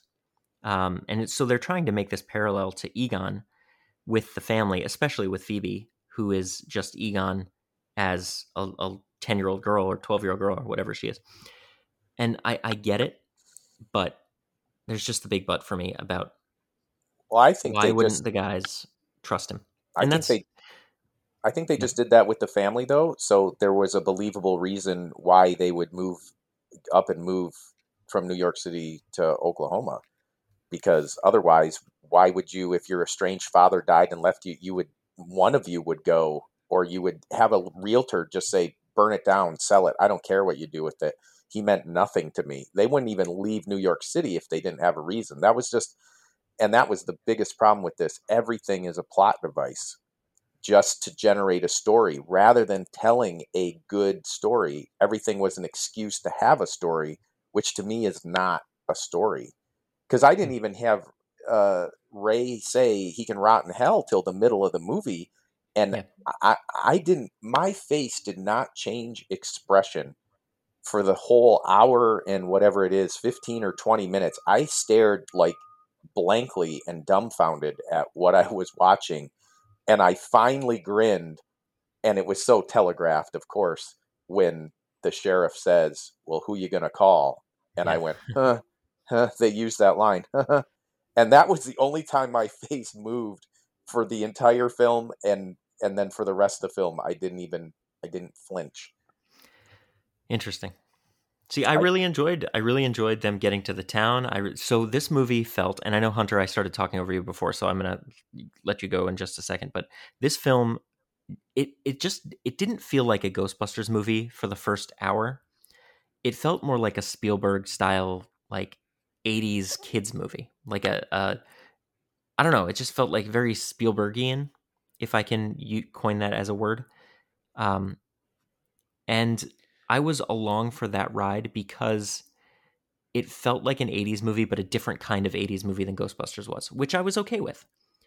Um, yeah, so, I think it's very nostalgic and evocative of its era, but in a mm-hmm. different way. Like, yeah. I've seen some people say, like, well, why didn't they just do the franchise thing, go back to the franchise thing, but with, like, Paul Rudd and Chris Pratt and who, whoever else as, like, that team of Ghostbusters. And I just feel like that would be even more derivative than...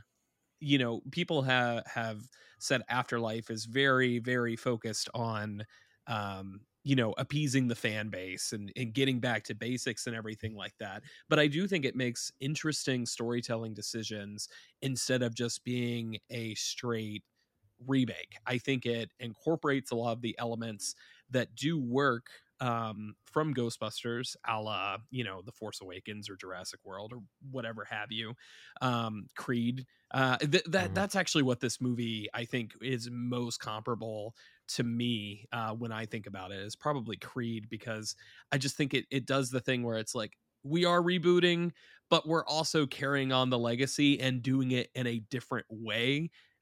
But you're going to have a lot of fun remembering what you love about that first one. I, I, but I feel Creed, like Creed is, but Creed, is it for me.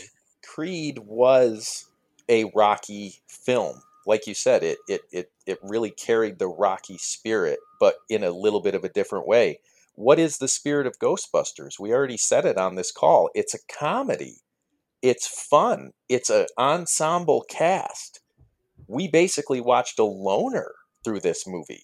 Like, Creed is, is at its heart, you know, a remake of Rocky, but just done through a different lens. This isn't anything we've seen of Ghostbusters. So it's, it doesn't, it, it doesn't, like Phil said, it doesn't feel like a Ghostbusters. This is, I, I totally, I totally understand. Like, if the, the fun or the comedy doesn't work uh, uh, for, for you personally, because it's, it's, it's very subjective, right? Mm-hmm. Like, that's going to be something that is defined by taste and everything like that. But I do think, like, that's kind of, I think Ghostbusters Afterlife is just as much of a comedy as the, yes, it's like a different spin on it, but I definitely would describe it as a comedy. I think there's what was, what was funny though, throughout it. Where was, where was, what was funny about it? I mean, it? When we first got to, like, the Cujo bit, I thought that was great. Um, and then even beyond that, I think a character like Podcast in particular, mm-hmm. Podcast I love Podcast. Could have been, Podcast could have been the biggest what what the what the hell moment in the entire movie, because it would have been very easy for that character to be, you know, just obnoxious and annoying. And you know what? Maybe some people feel that way, but I don't think he did. I think Podcast is played beautifully mm-hmm. um, and is a really fun character to be around. And he consistently, I mean, every time he's on screen, he's delivering some sort of gag. And that is giving me that comedic element that I'm looking for in a Ghostbusters movie. Couple that with Paul Rudd, and then Phoebe has several different lines um, that are pretty amusing. I, I still think comedy does is a focal point of this movie. Yeah, I, I agree. I'm right there with Same. you, Hunter. I, I did love this movie. I just didn't love that whole, why are they estranged from Egon? I didn't believe it. But everything about uh, everything else about the film worked for me. I, I did find heart in a lot of it. I did find comedy in a lot of it. Um, and Podcast, you know, I just said, he's, he's so funny and so good. And that, that kid is going to go far as long as he doesn't let, um, you know, when fame ruin him. The scene where they get pulled over in the Ecto one right after the Muncher chase, which the Muncher chase is incredible. I think it's one of the best scenes that the franchise has to offer, um, is, is the first ghost bust, mm-hmm. um, that happens in Afterlife here, but, um, where the cop car pulls him over and he's like, I say we fight. It's that so is so funny. freaking funny. And it's mm-hmm. like, it's not even like the the best line in the world, but the way that it's delivered and just knowing who Podcast is by that point absolutely works for me. It's it's really great. The yeah. the the the the Muncher chase. Um, why didn't they just stop Ecto one? The ghost I, I think... was not pulling Ecto one along. Uh, once a ghost is, I mean, we've seen it in the other Ghostbuster movies. Once a ghost is wrapped up, a human being standing on the ground can hold it. I don't know why they didn't just stop Ecto one and reel him in instead of racing through the town. That was completely well, unnecessary. That whole sequence.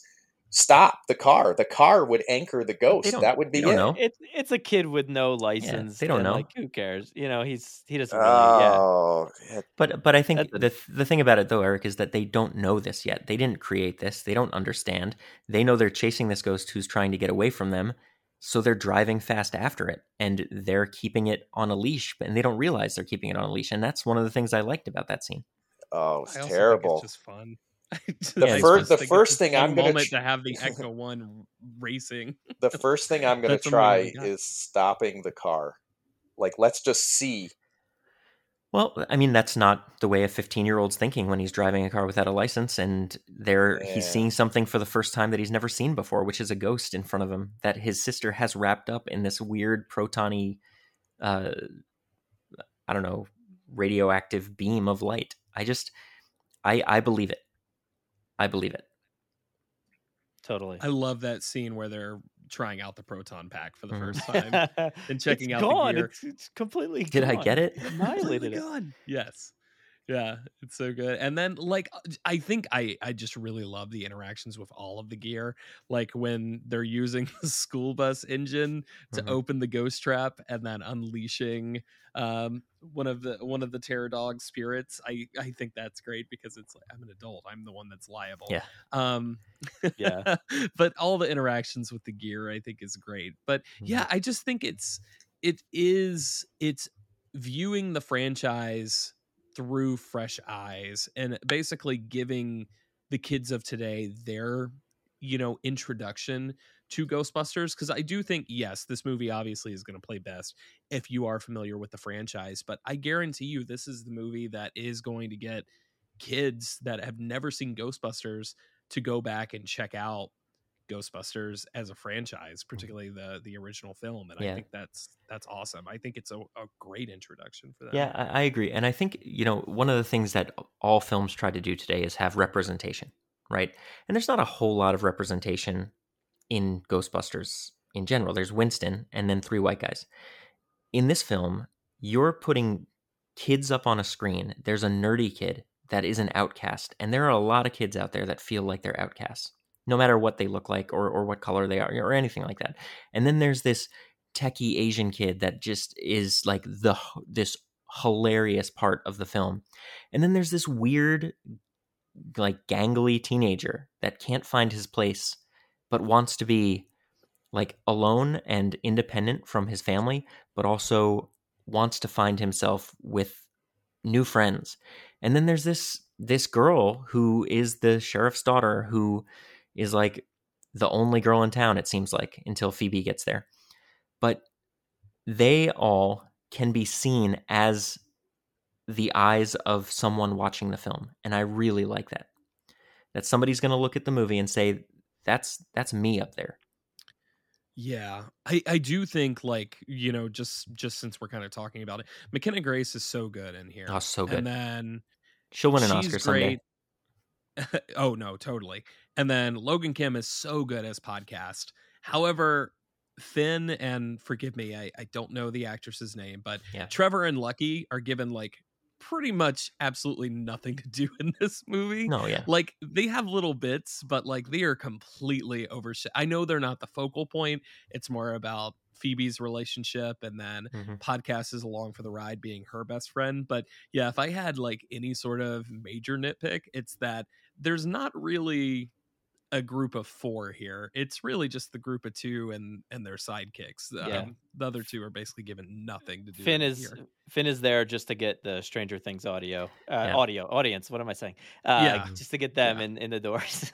yeah, but agreed. Uh, but agreed. Yeah, you guys are right. I was afraid about Podcasts because I the first time I learned about Podcasts, I was walking through Target and the uh plasma series or what I think that's what it was uh was up on the shelf, and they had, you know, some of the new figures, and I saw I I was flipping through and I'm like, oh my god, there's a character named Podcast. I was like, did they mess up this package, or is his name Podcast? And the connotation that comes with that being somebody that podcasts yes, all the time, I was afraid I was very afraid that this is going to be like, oh, this is going to be cringy. I know yeah. what they're going to do, but man, he killed it. And he's so funny. I love, I love him. And, um, his, you know, it just played off most, so well, you know? Yeah. His most quote unquote cringy moment is where, why are you called podcast? Well, it's because of my podcast. And you're like, ah, but I, then like, I love immediately that, moves into it. No, yeah, see, it I, I rolled my it eyes at that moment when he said, for me, I was like, oh, oh no, ahead. This is going to go a really, really wrong way. But yeah, he redeemed himself me, immediately. I love that he's the one who calls himself podcast, and it's not anybody else. He has one listener. I think listener, that's why it works. And, yes, and it, it it's just it's just thrown out there. They don't linger on it, and it's that's it. You know, it's just like a, a throw out line right there. But um, but yeah, he's he's really funny, and Phoebe, I think, is hilarious in her like her you know in dry her way, yeah. comedy. You know, very much Egon kind of comedy. Like Egon's yeah. hilarious in, in Ghostbusters, mm-hmm. and he doesn't do anything to be funny. He just is, and and I feel like she is as well. And and her her, her like one off jokes or whatever those things were. Those like those were the funniest things. That what's the one? Jokes. Science yeah, they're dad her dad jokes. jokes. The one where where she, the something walks into the bar and he's like, "Oh my god, you named it Steve!" And it's just the like cricket. So, yes, the cricket. I'm like dying laughing. Like yeah. I feel like we have to talk a little bit about all the stuff from eighty-four that shows up in this yeah, and how course. I think, yes, you know, like that's the obvious thing to do um, in a lot of cases. But this is one of the, like, I've seen a bit of criticism that I think I disagree with. Um, you know, I understand, but I disagree with. And that that is the current mindset and the, I guess, kind of cynicism that comes with the, haha, you're not going to nostalgia bait me. Like, I understand that you're just doing this to get an emotional reaction from me. I do think that's warranted sometimes, but I think Ghostbusters Afterlife has such a good heart behind it that does not feel cold and corporate, which makes that nostalgia work. And I think like it's important for a movie like this to be able to distinguish between those various forms of nostalgia. And I think Ghostbusters Afterlife, everything that it does pull out, it does so for the right reasons, minus one or two, you know, minor exceptions. But the major stuff I actually think is done very tastefully um, and does give you that sentimental feeling. It's not just your member berries, you know? Yeah. Well, I, I know Eric feels differently. So uh, Eric, I'll, I'd like to let you chime in here. Um, I, I personally didn't feel there was enough nostalgia to it. Like, again, it didn't feel like a Ghostbusters movie. It wasn't very witty. It just, I don't know. I, I, I guess somebody already said it, humor is subjective, but I, I couldn't really laugh at, at any of it because it, I was just, again, just dumbfounded. At, at at the fact that this was just not a Ghostbusters film. I I, I and the, the just plot points too. I see. I I just Paul Rudd decides to open a ghost trap, and then oh well, I got a date. See ya. And just like it never happened, like that that just bothered me so much that he just. Oh, wow, a, a ghost trap. I've only heard of these things, and, and now I let out a, a demon, but I got a date. I I couldn't, like, he wouldn't have been more curious about that, like, at home, like, internet searching or just doing something, but instead it's like, ah, whatever. And the the little whistle thing that didn't pay off at all in the film, it was, all it did was attract the muncher's attention. Yeah, I do wonder if that is a deleted scene somewhere that it, it they did make a point to call it out. And so I and wonder the, if it's it did come back and they just cut it for time or, or it didn't if, make sense. If we're examining Gozer the Gozerian again and everything that that goes into that, um, you've got the Keymaster and the Gatekeeper. And it's those two demon dogs. Well, he had one demon dog in the trap as bait. That, to me, means that Gozer cannot fully actuate because if needs the, both demon dogs. You need both demon dogs. So at the very least, Gozer can never fully come to power.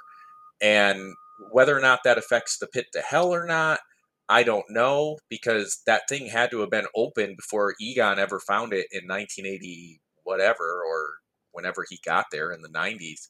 So to me, it didn't, it, it used elements from the first Ghostbusters, but it didn't fully explore them. Once Gozer was fully operational, once she was alive, the first thing she did was tell the Ghostbusters, choose your destructor. Well, that didn't happen. She just sat on the throne and waited for for nothing. She was just sitting down in her pit.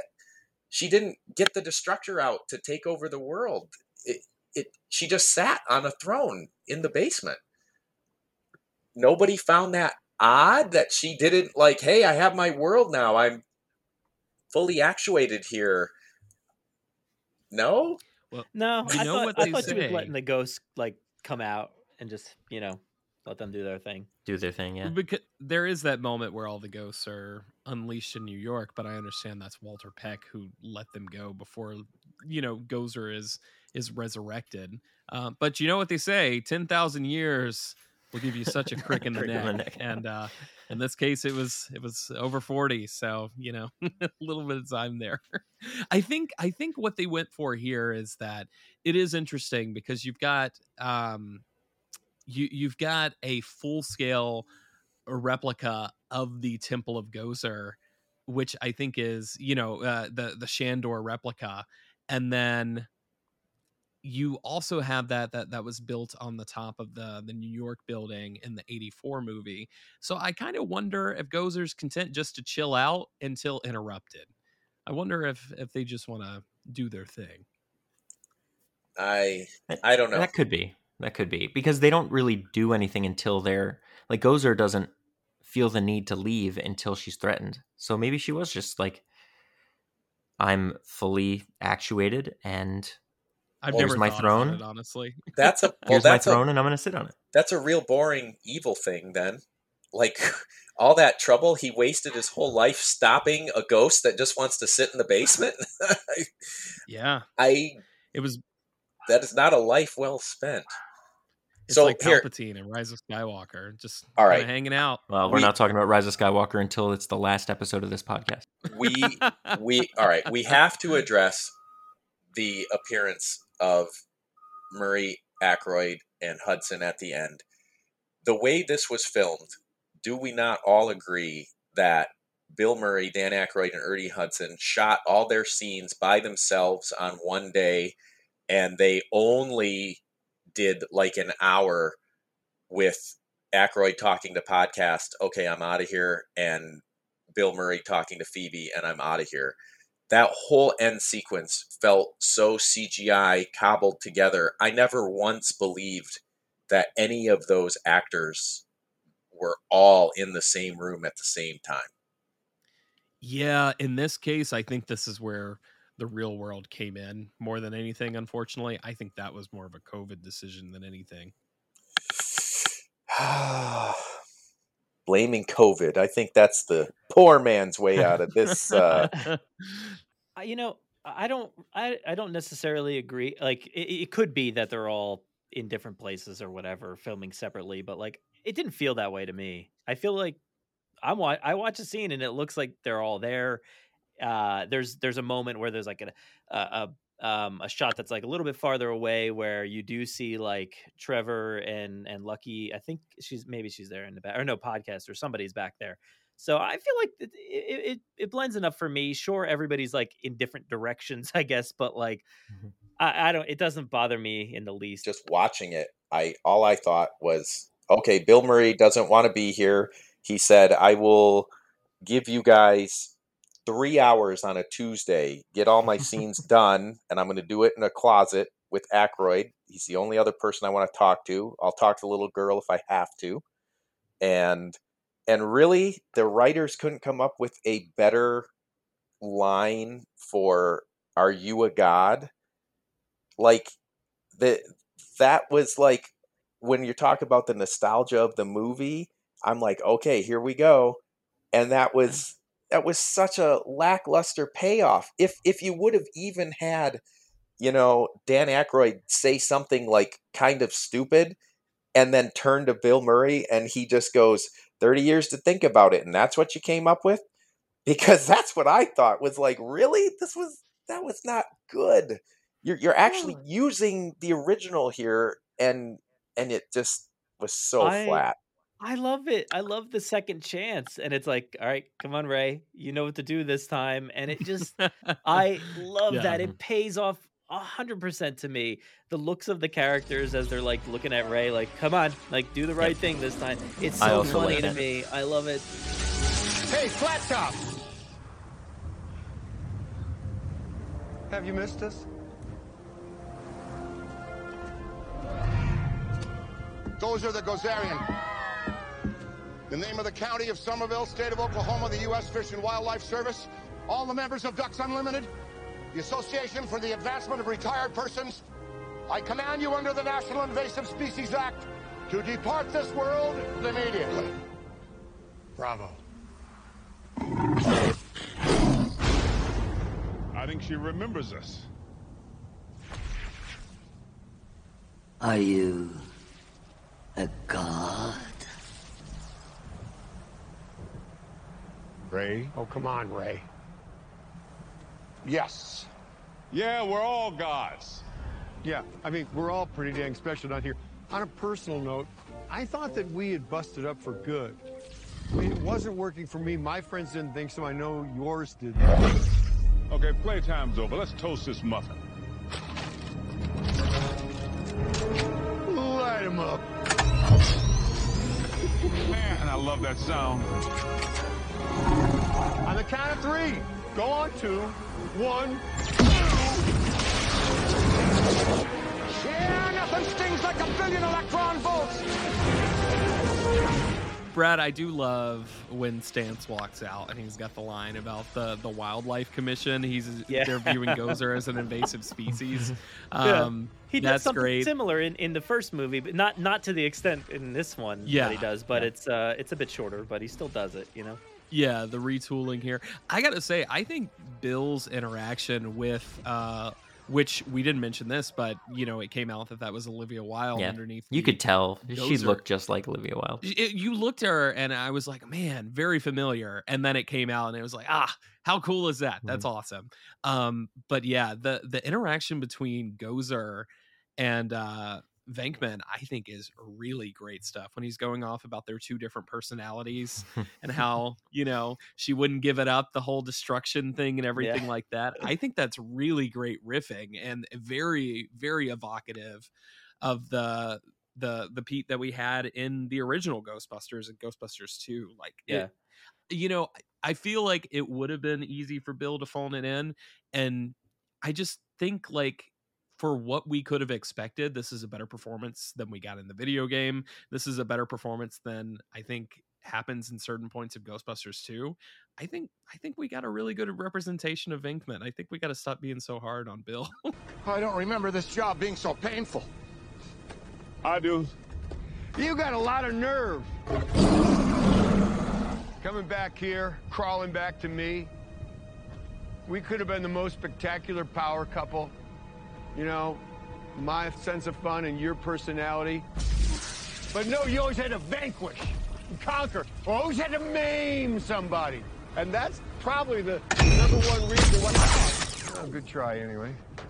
No, we're finished, babe. We're finished.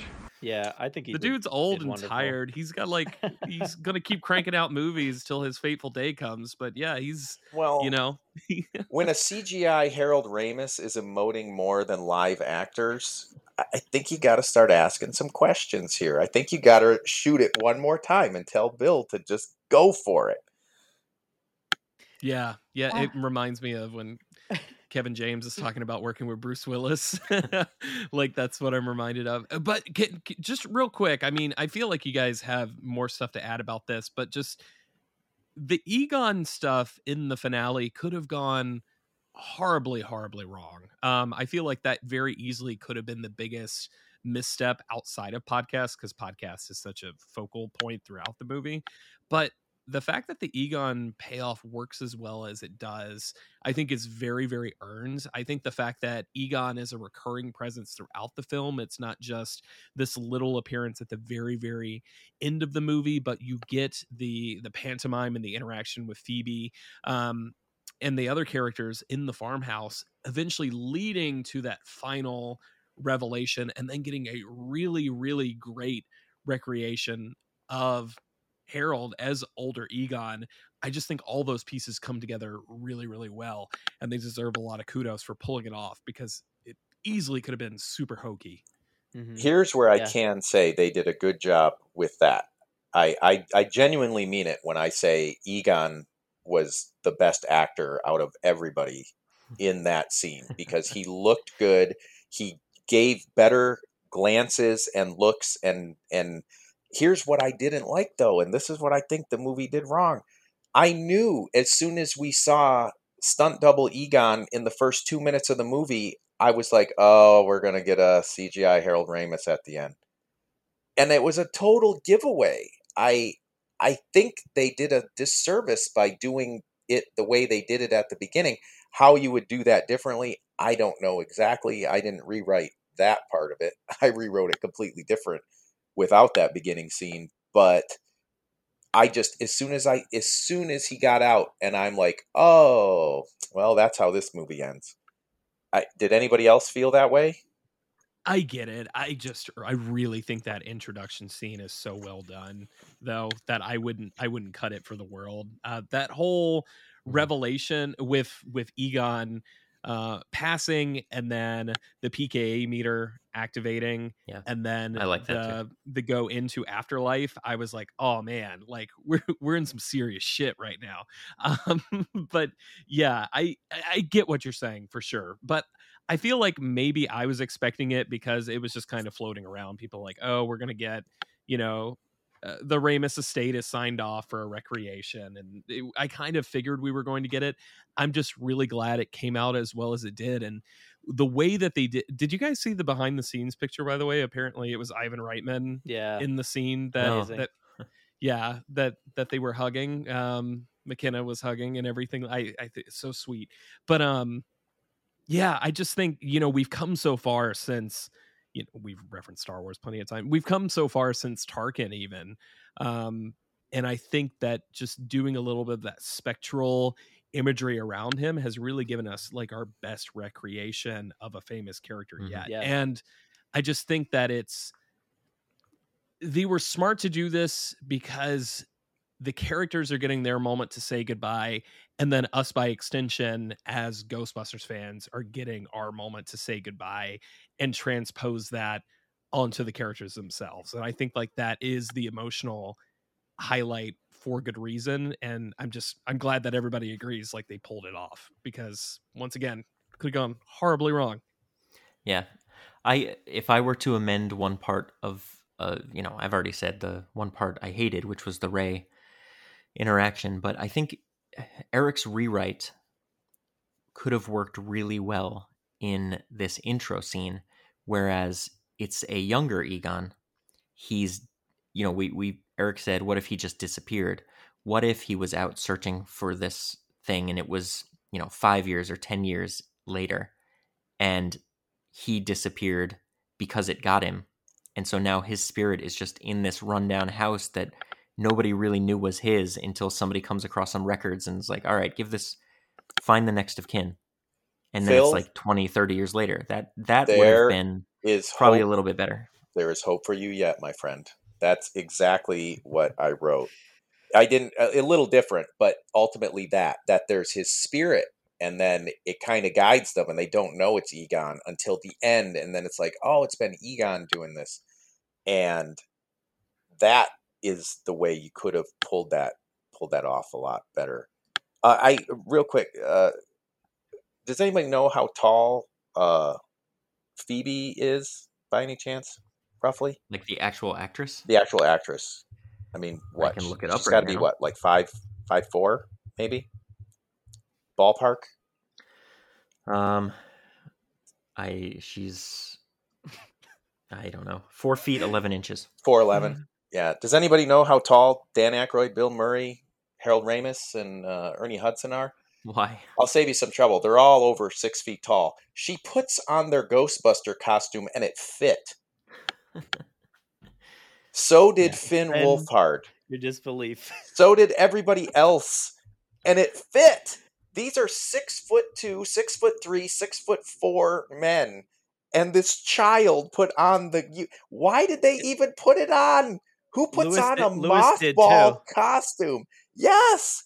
Who puts on a mothball costume found in a, a basement and decides that's a comfortable clothes, guys? Wear what you're wearing. You know, if it was good enough to leave the house in, it's good enough to fight ghosts in, man. It fits you. It's, it's appropriate. Don't put on some musty old giant workman's coverall to go be agile and, and fight the ghost of all ghosts. You just, you just gotta think... tuck in your pants and then roll up your sleeves. It's all good. Oh, it's my good. Gosh, that slayed me.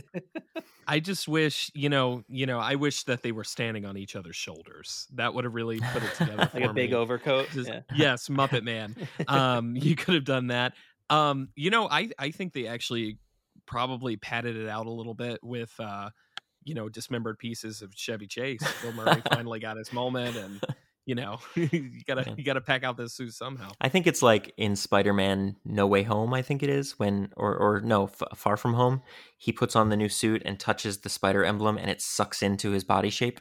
Oh, I think we just didn't see that. She just hit right. the Ghostbusters emblem, yeah. and it sucked to her body shape. Oh, we have. Look, we, have if we can add a Polaroid. Jacket. If we can add a Polaroid function. Mm-hmm. To the goggles, yep. we can uh, we we can have a form-fitting suit. Yes. Who said Marty McFly? Yeah, I, I did. Heard. Yeah. Yes, that's exactly it. Your jacket is now dry. Yes. Additionally, what was Egon doing with that proton pack that he got it all the way down to just needing two spark plugs and stopped, just so we could have a tender moment with his granddaughter thirty years later? Is is oh, is that why we did on, that? Eric, it's such a good scene, though. No, it how did wasn't. You build, how did you build a cyclotron so small? And then he shines a light on his I six engineering degrees from M I T. Come on, that was good. Let I the kids it. Have their fun. I can't, no, my, so my my son's a critic now, I think, because he was he was watching that sequence in that basement thing, and they slide down the pole, and he kept saying, but how do they get upstairs again? Yes. And I was yeah. like, I don't know. Yes. I'm like, I, it doesn't matter. There's probably a set of stairs around the corner. I don't know. I I never expected this movie to be one hundred percent all Egon all the time, which I, I was like, I just loved it. I loved that fact. Even though he was invisible, you know, most of the time, I I I loved it. I loved that he was there the whole way. And uh, that that was really special. And you guys, I, I we kind of skipped past it a little bit, but I wasn't sure if they were going to go the full route of doing the C G Egon at the end. Mm-hmm. It's such a divisive, you know, tool yeah. right now that I just wasn't sure. And they did it, and I cried so hard, like li- yeah. literally, like, and it, I just kept going because like there there was all these little moments that like just kept hitting me throughout the rest of the movie, and I, ugh, man. I, didn't I will say, I think they made the right decision in not having him in a speaking role too. I agree. I wasn't, yeah. I wasn't sure how I felt about that after my first viewing. I was kind of like, eh, but then twenty minutes after walking out, I was like, no, they, they did make the right call.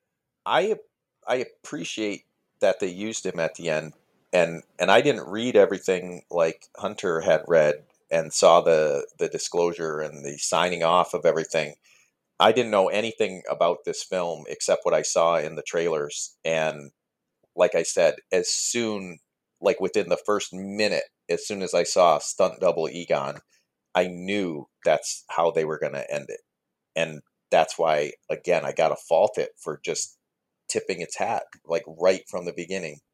Showed me its cards right there. Yeah. That reveal is so good though. When it, it has that slow cut over to them both having hands mm-hmm. on the Neutrona wand. Oh man. And I love and all the, the other Ghostbusters. Zoom. They're all like yes. looking backwards like, oh shit. Winston's like, face. yes. Yeah. Yeah. Yeah. And that moment where like, they're kind of having their, their conversation, like saying their goodbyes, and Winston's little, I wish I would have called like that. Oh man, that was probably the mm-hmm. hardest moment for mm-hmm. me. It was like, Oh, oh God, Um, another really great little Winston moment is when he goes over to the Ecto and he's yeah. like, what did they do to you? Yeah. Again, that ending was lost on me because they turned their backs on the guy and they'd been through so much real ghost stuff together. It made no sense to me that now you're going to be sad. Like, oh, I should have called you. Well, you should have listened when he said, I'm going to Oklahoma to find a pit to hell oh, and stop He didn't Gozer. Tell them he was going to Oklahoma. We don't, we don't know that. He just disappeared. That. No, Ray said he just disappeared and took everything. Well, maybe the setup's in Ghostbusters two, uh, where, you know, uh, uh, Venkman doesn't believe that. Who, who's the person in the in the beginning of that movie, in the uh, T V show, right? Who, doesn't he say, like, Valentine's Day? Bummer? Like that. Yeah. Part, isn't that supposed to be the end of the world or something? Well, yeah. And then the uh, other yeah. one, the other guest disagrees with them and says it's going to be uh, yeah. New Year's so Eve. So there's the proof. They they don't believe that the end of the world's going to come. No, he doesn't believe the charlatans on his show. I know, yeah, I know. I th- like do I you think... watch do you watch Bassmasters? Yeah, I know Bassmasters. Sure. I I think it's, you know, we got to take everything with a grain of salt in these movies, obviously, and we're all going to have our own opinions. And for me, it did well. I think it it. scratched an itch that I didn't necessarily know I had and made me want more.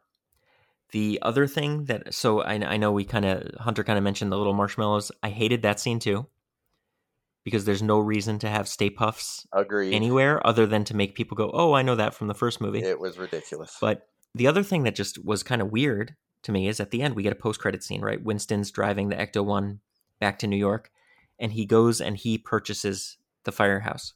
But didn't Ray just say the firehouse was a Starbucks? Yeah.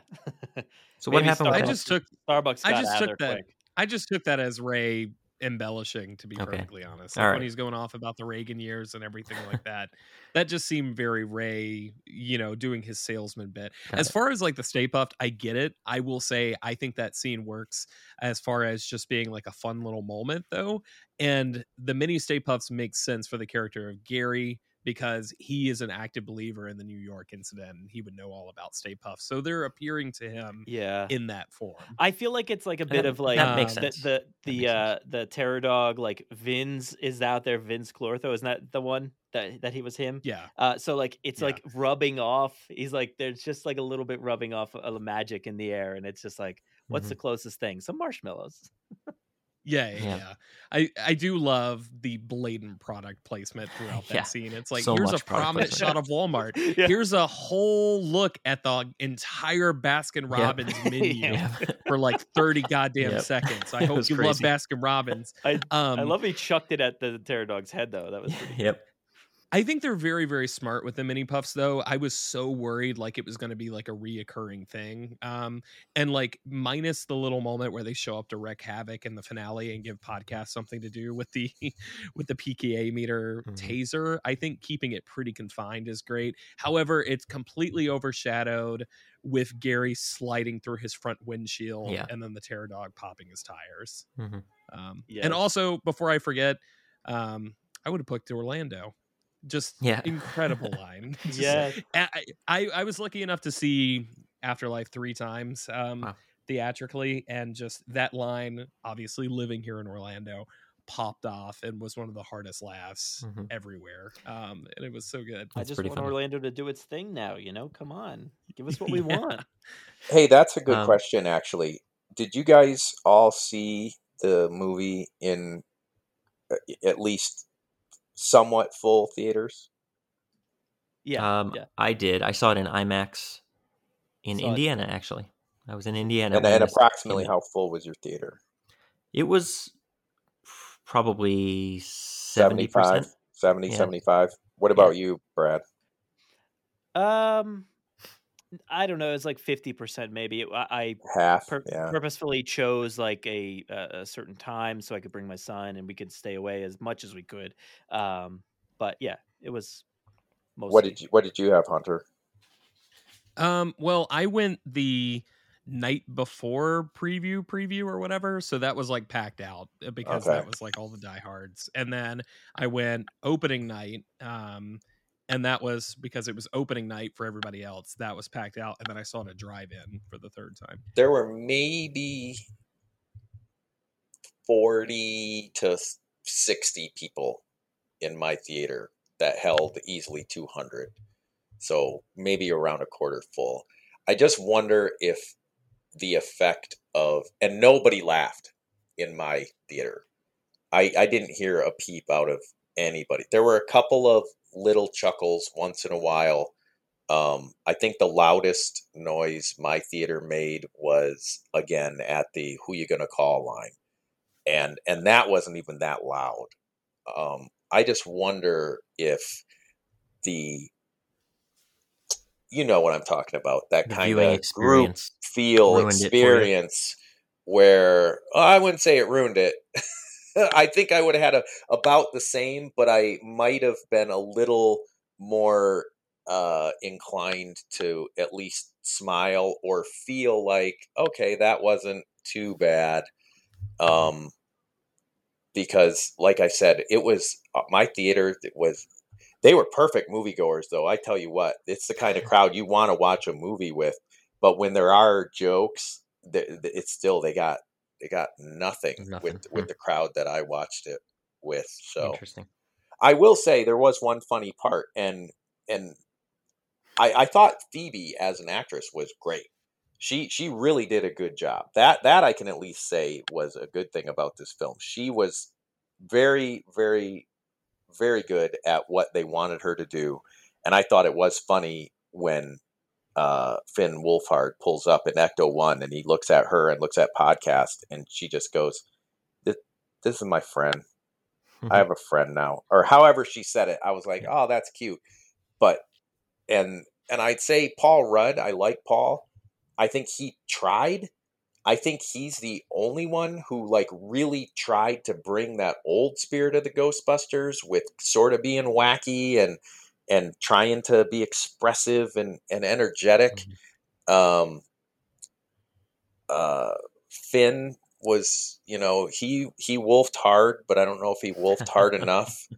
Uh, he was okay. He was just kind of flat and the mom was kind of flat and, everybody yeah. else, like the girlfriend, just sort of sat there too. They're they're just sort of bland.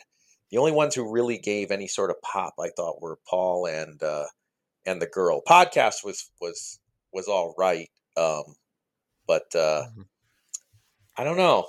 I just I don't know if my experience was skewed by forty to sixty other people who were thinking the same thing I was. Yeah. Maybe it very well could have been. I I definitely say you have access to my Voodoo account. Watch, give it another watch. Just well, another watch and see how you feel after this podcast. If Liz wants to watch it, uh, I'll I'll watch it with her so she can see what I was talking about. Mm-hmm. But I'll send you a laugh track if you want. Like I could just. I do that for you, Eric. Nice. We've been on here for three hours. Yeah. I, you know, I'm I'm ready to dedicate myself to the cause. Um, want to give a little shout out to our Ivo Shankin or whatever his name was, which was a great little cameo by J K Simmons. Yeah, that was pretty funny. Is there anything else we should mention about this movie, about Afterlife? I loved it. That's it. All right. Well, then I guess I'll just ask you first, Brad, then. Did Ghostbusters Afterlife ruin your childhood? No, not at all. I love it so much. I cried. I, it was one of my favorite things of this entire past year. It was so good. Come on. I loved every moment of it. Great. Hunter, how about you? No, it did not. Um, nope. Had a great time. I just wish we had a reference to the blonde years that Egon had. That's that's the only thing missing. Nice. Eric, did this ruin your childhood? No, I mean... Seems like it, but... We, we well, no, because because you and I have talked about this. You know, I refuse to let any... single movie ruined my childhood. And and as far as my childhood's concerned, I was thirteen when I saw Ghostbusters two and I loved it. And and then I retroactively watched Ghostbusters one. Um, this movie just felt so far removed from what the original two were, I can't even connect them. Except for the fact that at the very end, the ghost of Bill Murray. I'm not, no, he wasn't a ghost, or was he? Well. Hard to tell. But anyway, Uh, no, it it didn't ruin it. It just, I don't think it did. I don't think it did enough, because I think even as an introduction for younger people into the Ghostbusters world, they'd watch the first two and be like, "Oh, they have jokes." So I don't know how to deal with that. I get it. And so for me, it definitely didn't ruin my childhood. I really liked the movie. Um, I'd go on to say that I almost loved it. And with more viewings, I probably will come around to loving it. Uh, I, I loved the end. And there are just a couple of those things, like we talked about, that just bring it down a notch for me. I mean, if I had to grade it, I'd probably say a B plus right now. But I think with more viewings, it might move up if I can get over the whole Ray thing and be more okay with the stupid Stay Puffs roasting themselves for some reason and blending themselves for some reason. I thought it was funny, too, to have Cujo and then Chucky, because killer dogs, and then Possession. Pretty good. Uh, pretty good jokes there, too. So I, I liked what they tried to do, and I really liked what happened with the film we got, and hope we get more, maybe, but I, I kind of also want us to not get any more. I don't know, kind of torn there. Give Winston the spotlight. Yeah, give Winston the spotlight, but bring the kids back. Like McKenna Grace and Podcast can be a little bit older. Sure, sure. Let's wait three or four years, and they can go start busting ghosts for Winston. And you know, McKenna Grace did share with us in her song after, over the end credits of Ghostbusters Afterlife, that ghost never leaves a haunted house, so they'll be back. Because a ghost never leaves a haunted house. Um, so, Brad, where can people find you? Uh, well, I am uh, at Brad Jost on Twitter, and uh, you can also um, uh, find my podcast at Jurassic Park Pod on Twitter or Jurassic Park Podcast dot com. Nice. Uh, Hunter. Hey, hey, hey. Well, if you enjoyed listening to me, first off, what the hell's wrong with you? But you can also listen to me uh, talk with Brad over on the Grim Grinning Host podcast. We've taken a bit of a holiday break, but we're about to come back swinging. We've got a pretty great year uh, lineup planned for you all, um, and we cannot wait to share more details about that. And what I mean by that is we have maybe like two episodes planned. And I was going to say, I can't those, wait to find out what they are. Like, I'm very If you excited. Hear those, you're lucky to get those, to be honest. Uh, G G H, the most D I Y podcast in the theme park pop culture. um, and then, of course, also on Disorder, every Disney film. You can listen to us there, um, where we've looked at each Disney theatrical film in order. And uh, we just... covered um what did we cover last? The Muppets Christmas Carol. But by the time this comes up, we are covering one of the Disney direct-to-video sequels. Right now it's looking like it's either going to be Return of Jafar or Simba's Pride, so stay tuned. But thank you all so much. um Phil, Eric, thank you guys for having me. Yeah, for sure. Eric, where can people find you? Uh, people can find me in Oklahoma. I found a pit to hell, and I need help stopping the demons inside it, but my friends don't believe me. So come on out, give me a hand. Um, you can find me, uh, Eric Walensky, on Facebook, and uh, hit me in my D Ms, and uh, you know, we'll go bust some ghosts. Nice. And I am at Phildimo, F I L D I M O, on Twitter, Instagram, and TikTok. And you can also follow the podcast at Podcast Ruined on Twitter and Instagram. We've had a quite the long look back at the Ghostbusters franchise, and we hope that this podcast didn't ruin your childhood. Could it be I've misunderstood? This podcast ruined my childhood. We came, we saw, we kicked its ass. Yes. I thought the exact same thing. How did they get out of there now? Because they all went down there. But and then don't they show the mom come downstairs yes! later? I, yeah, I, so I, there you yeah, go. Yeah. There's stairs. Did she come but, down? Um, no, I thought she went down the pole too. I'm she? positive oh, I she know. went down she the did, pole yeah. too. All right. Yeah, but, there uh, were no stairs the shown. There's also stairs. I, I you just got to climb ex- up the pole. Uh, yeah, yeah, that's it. You guys got to try this pole.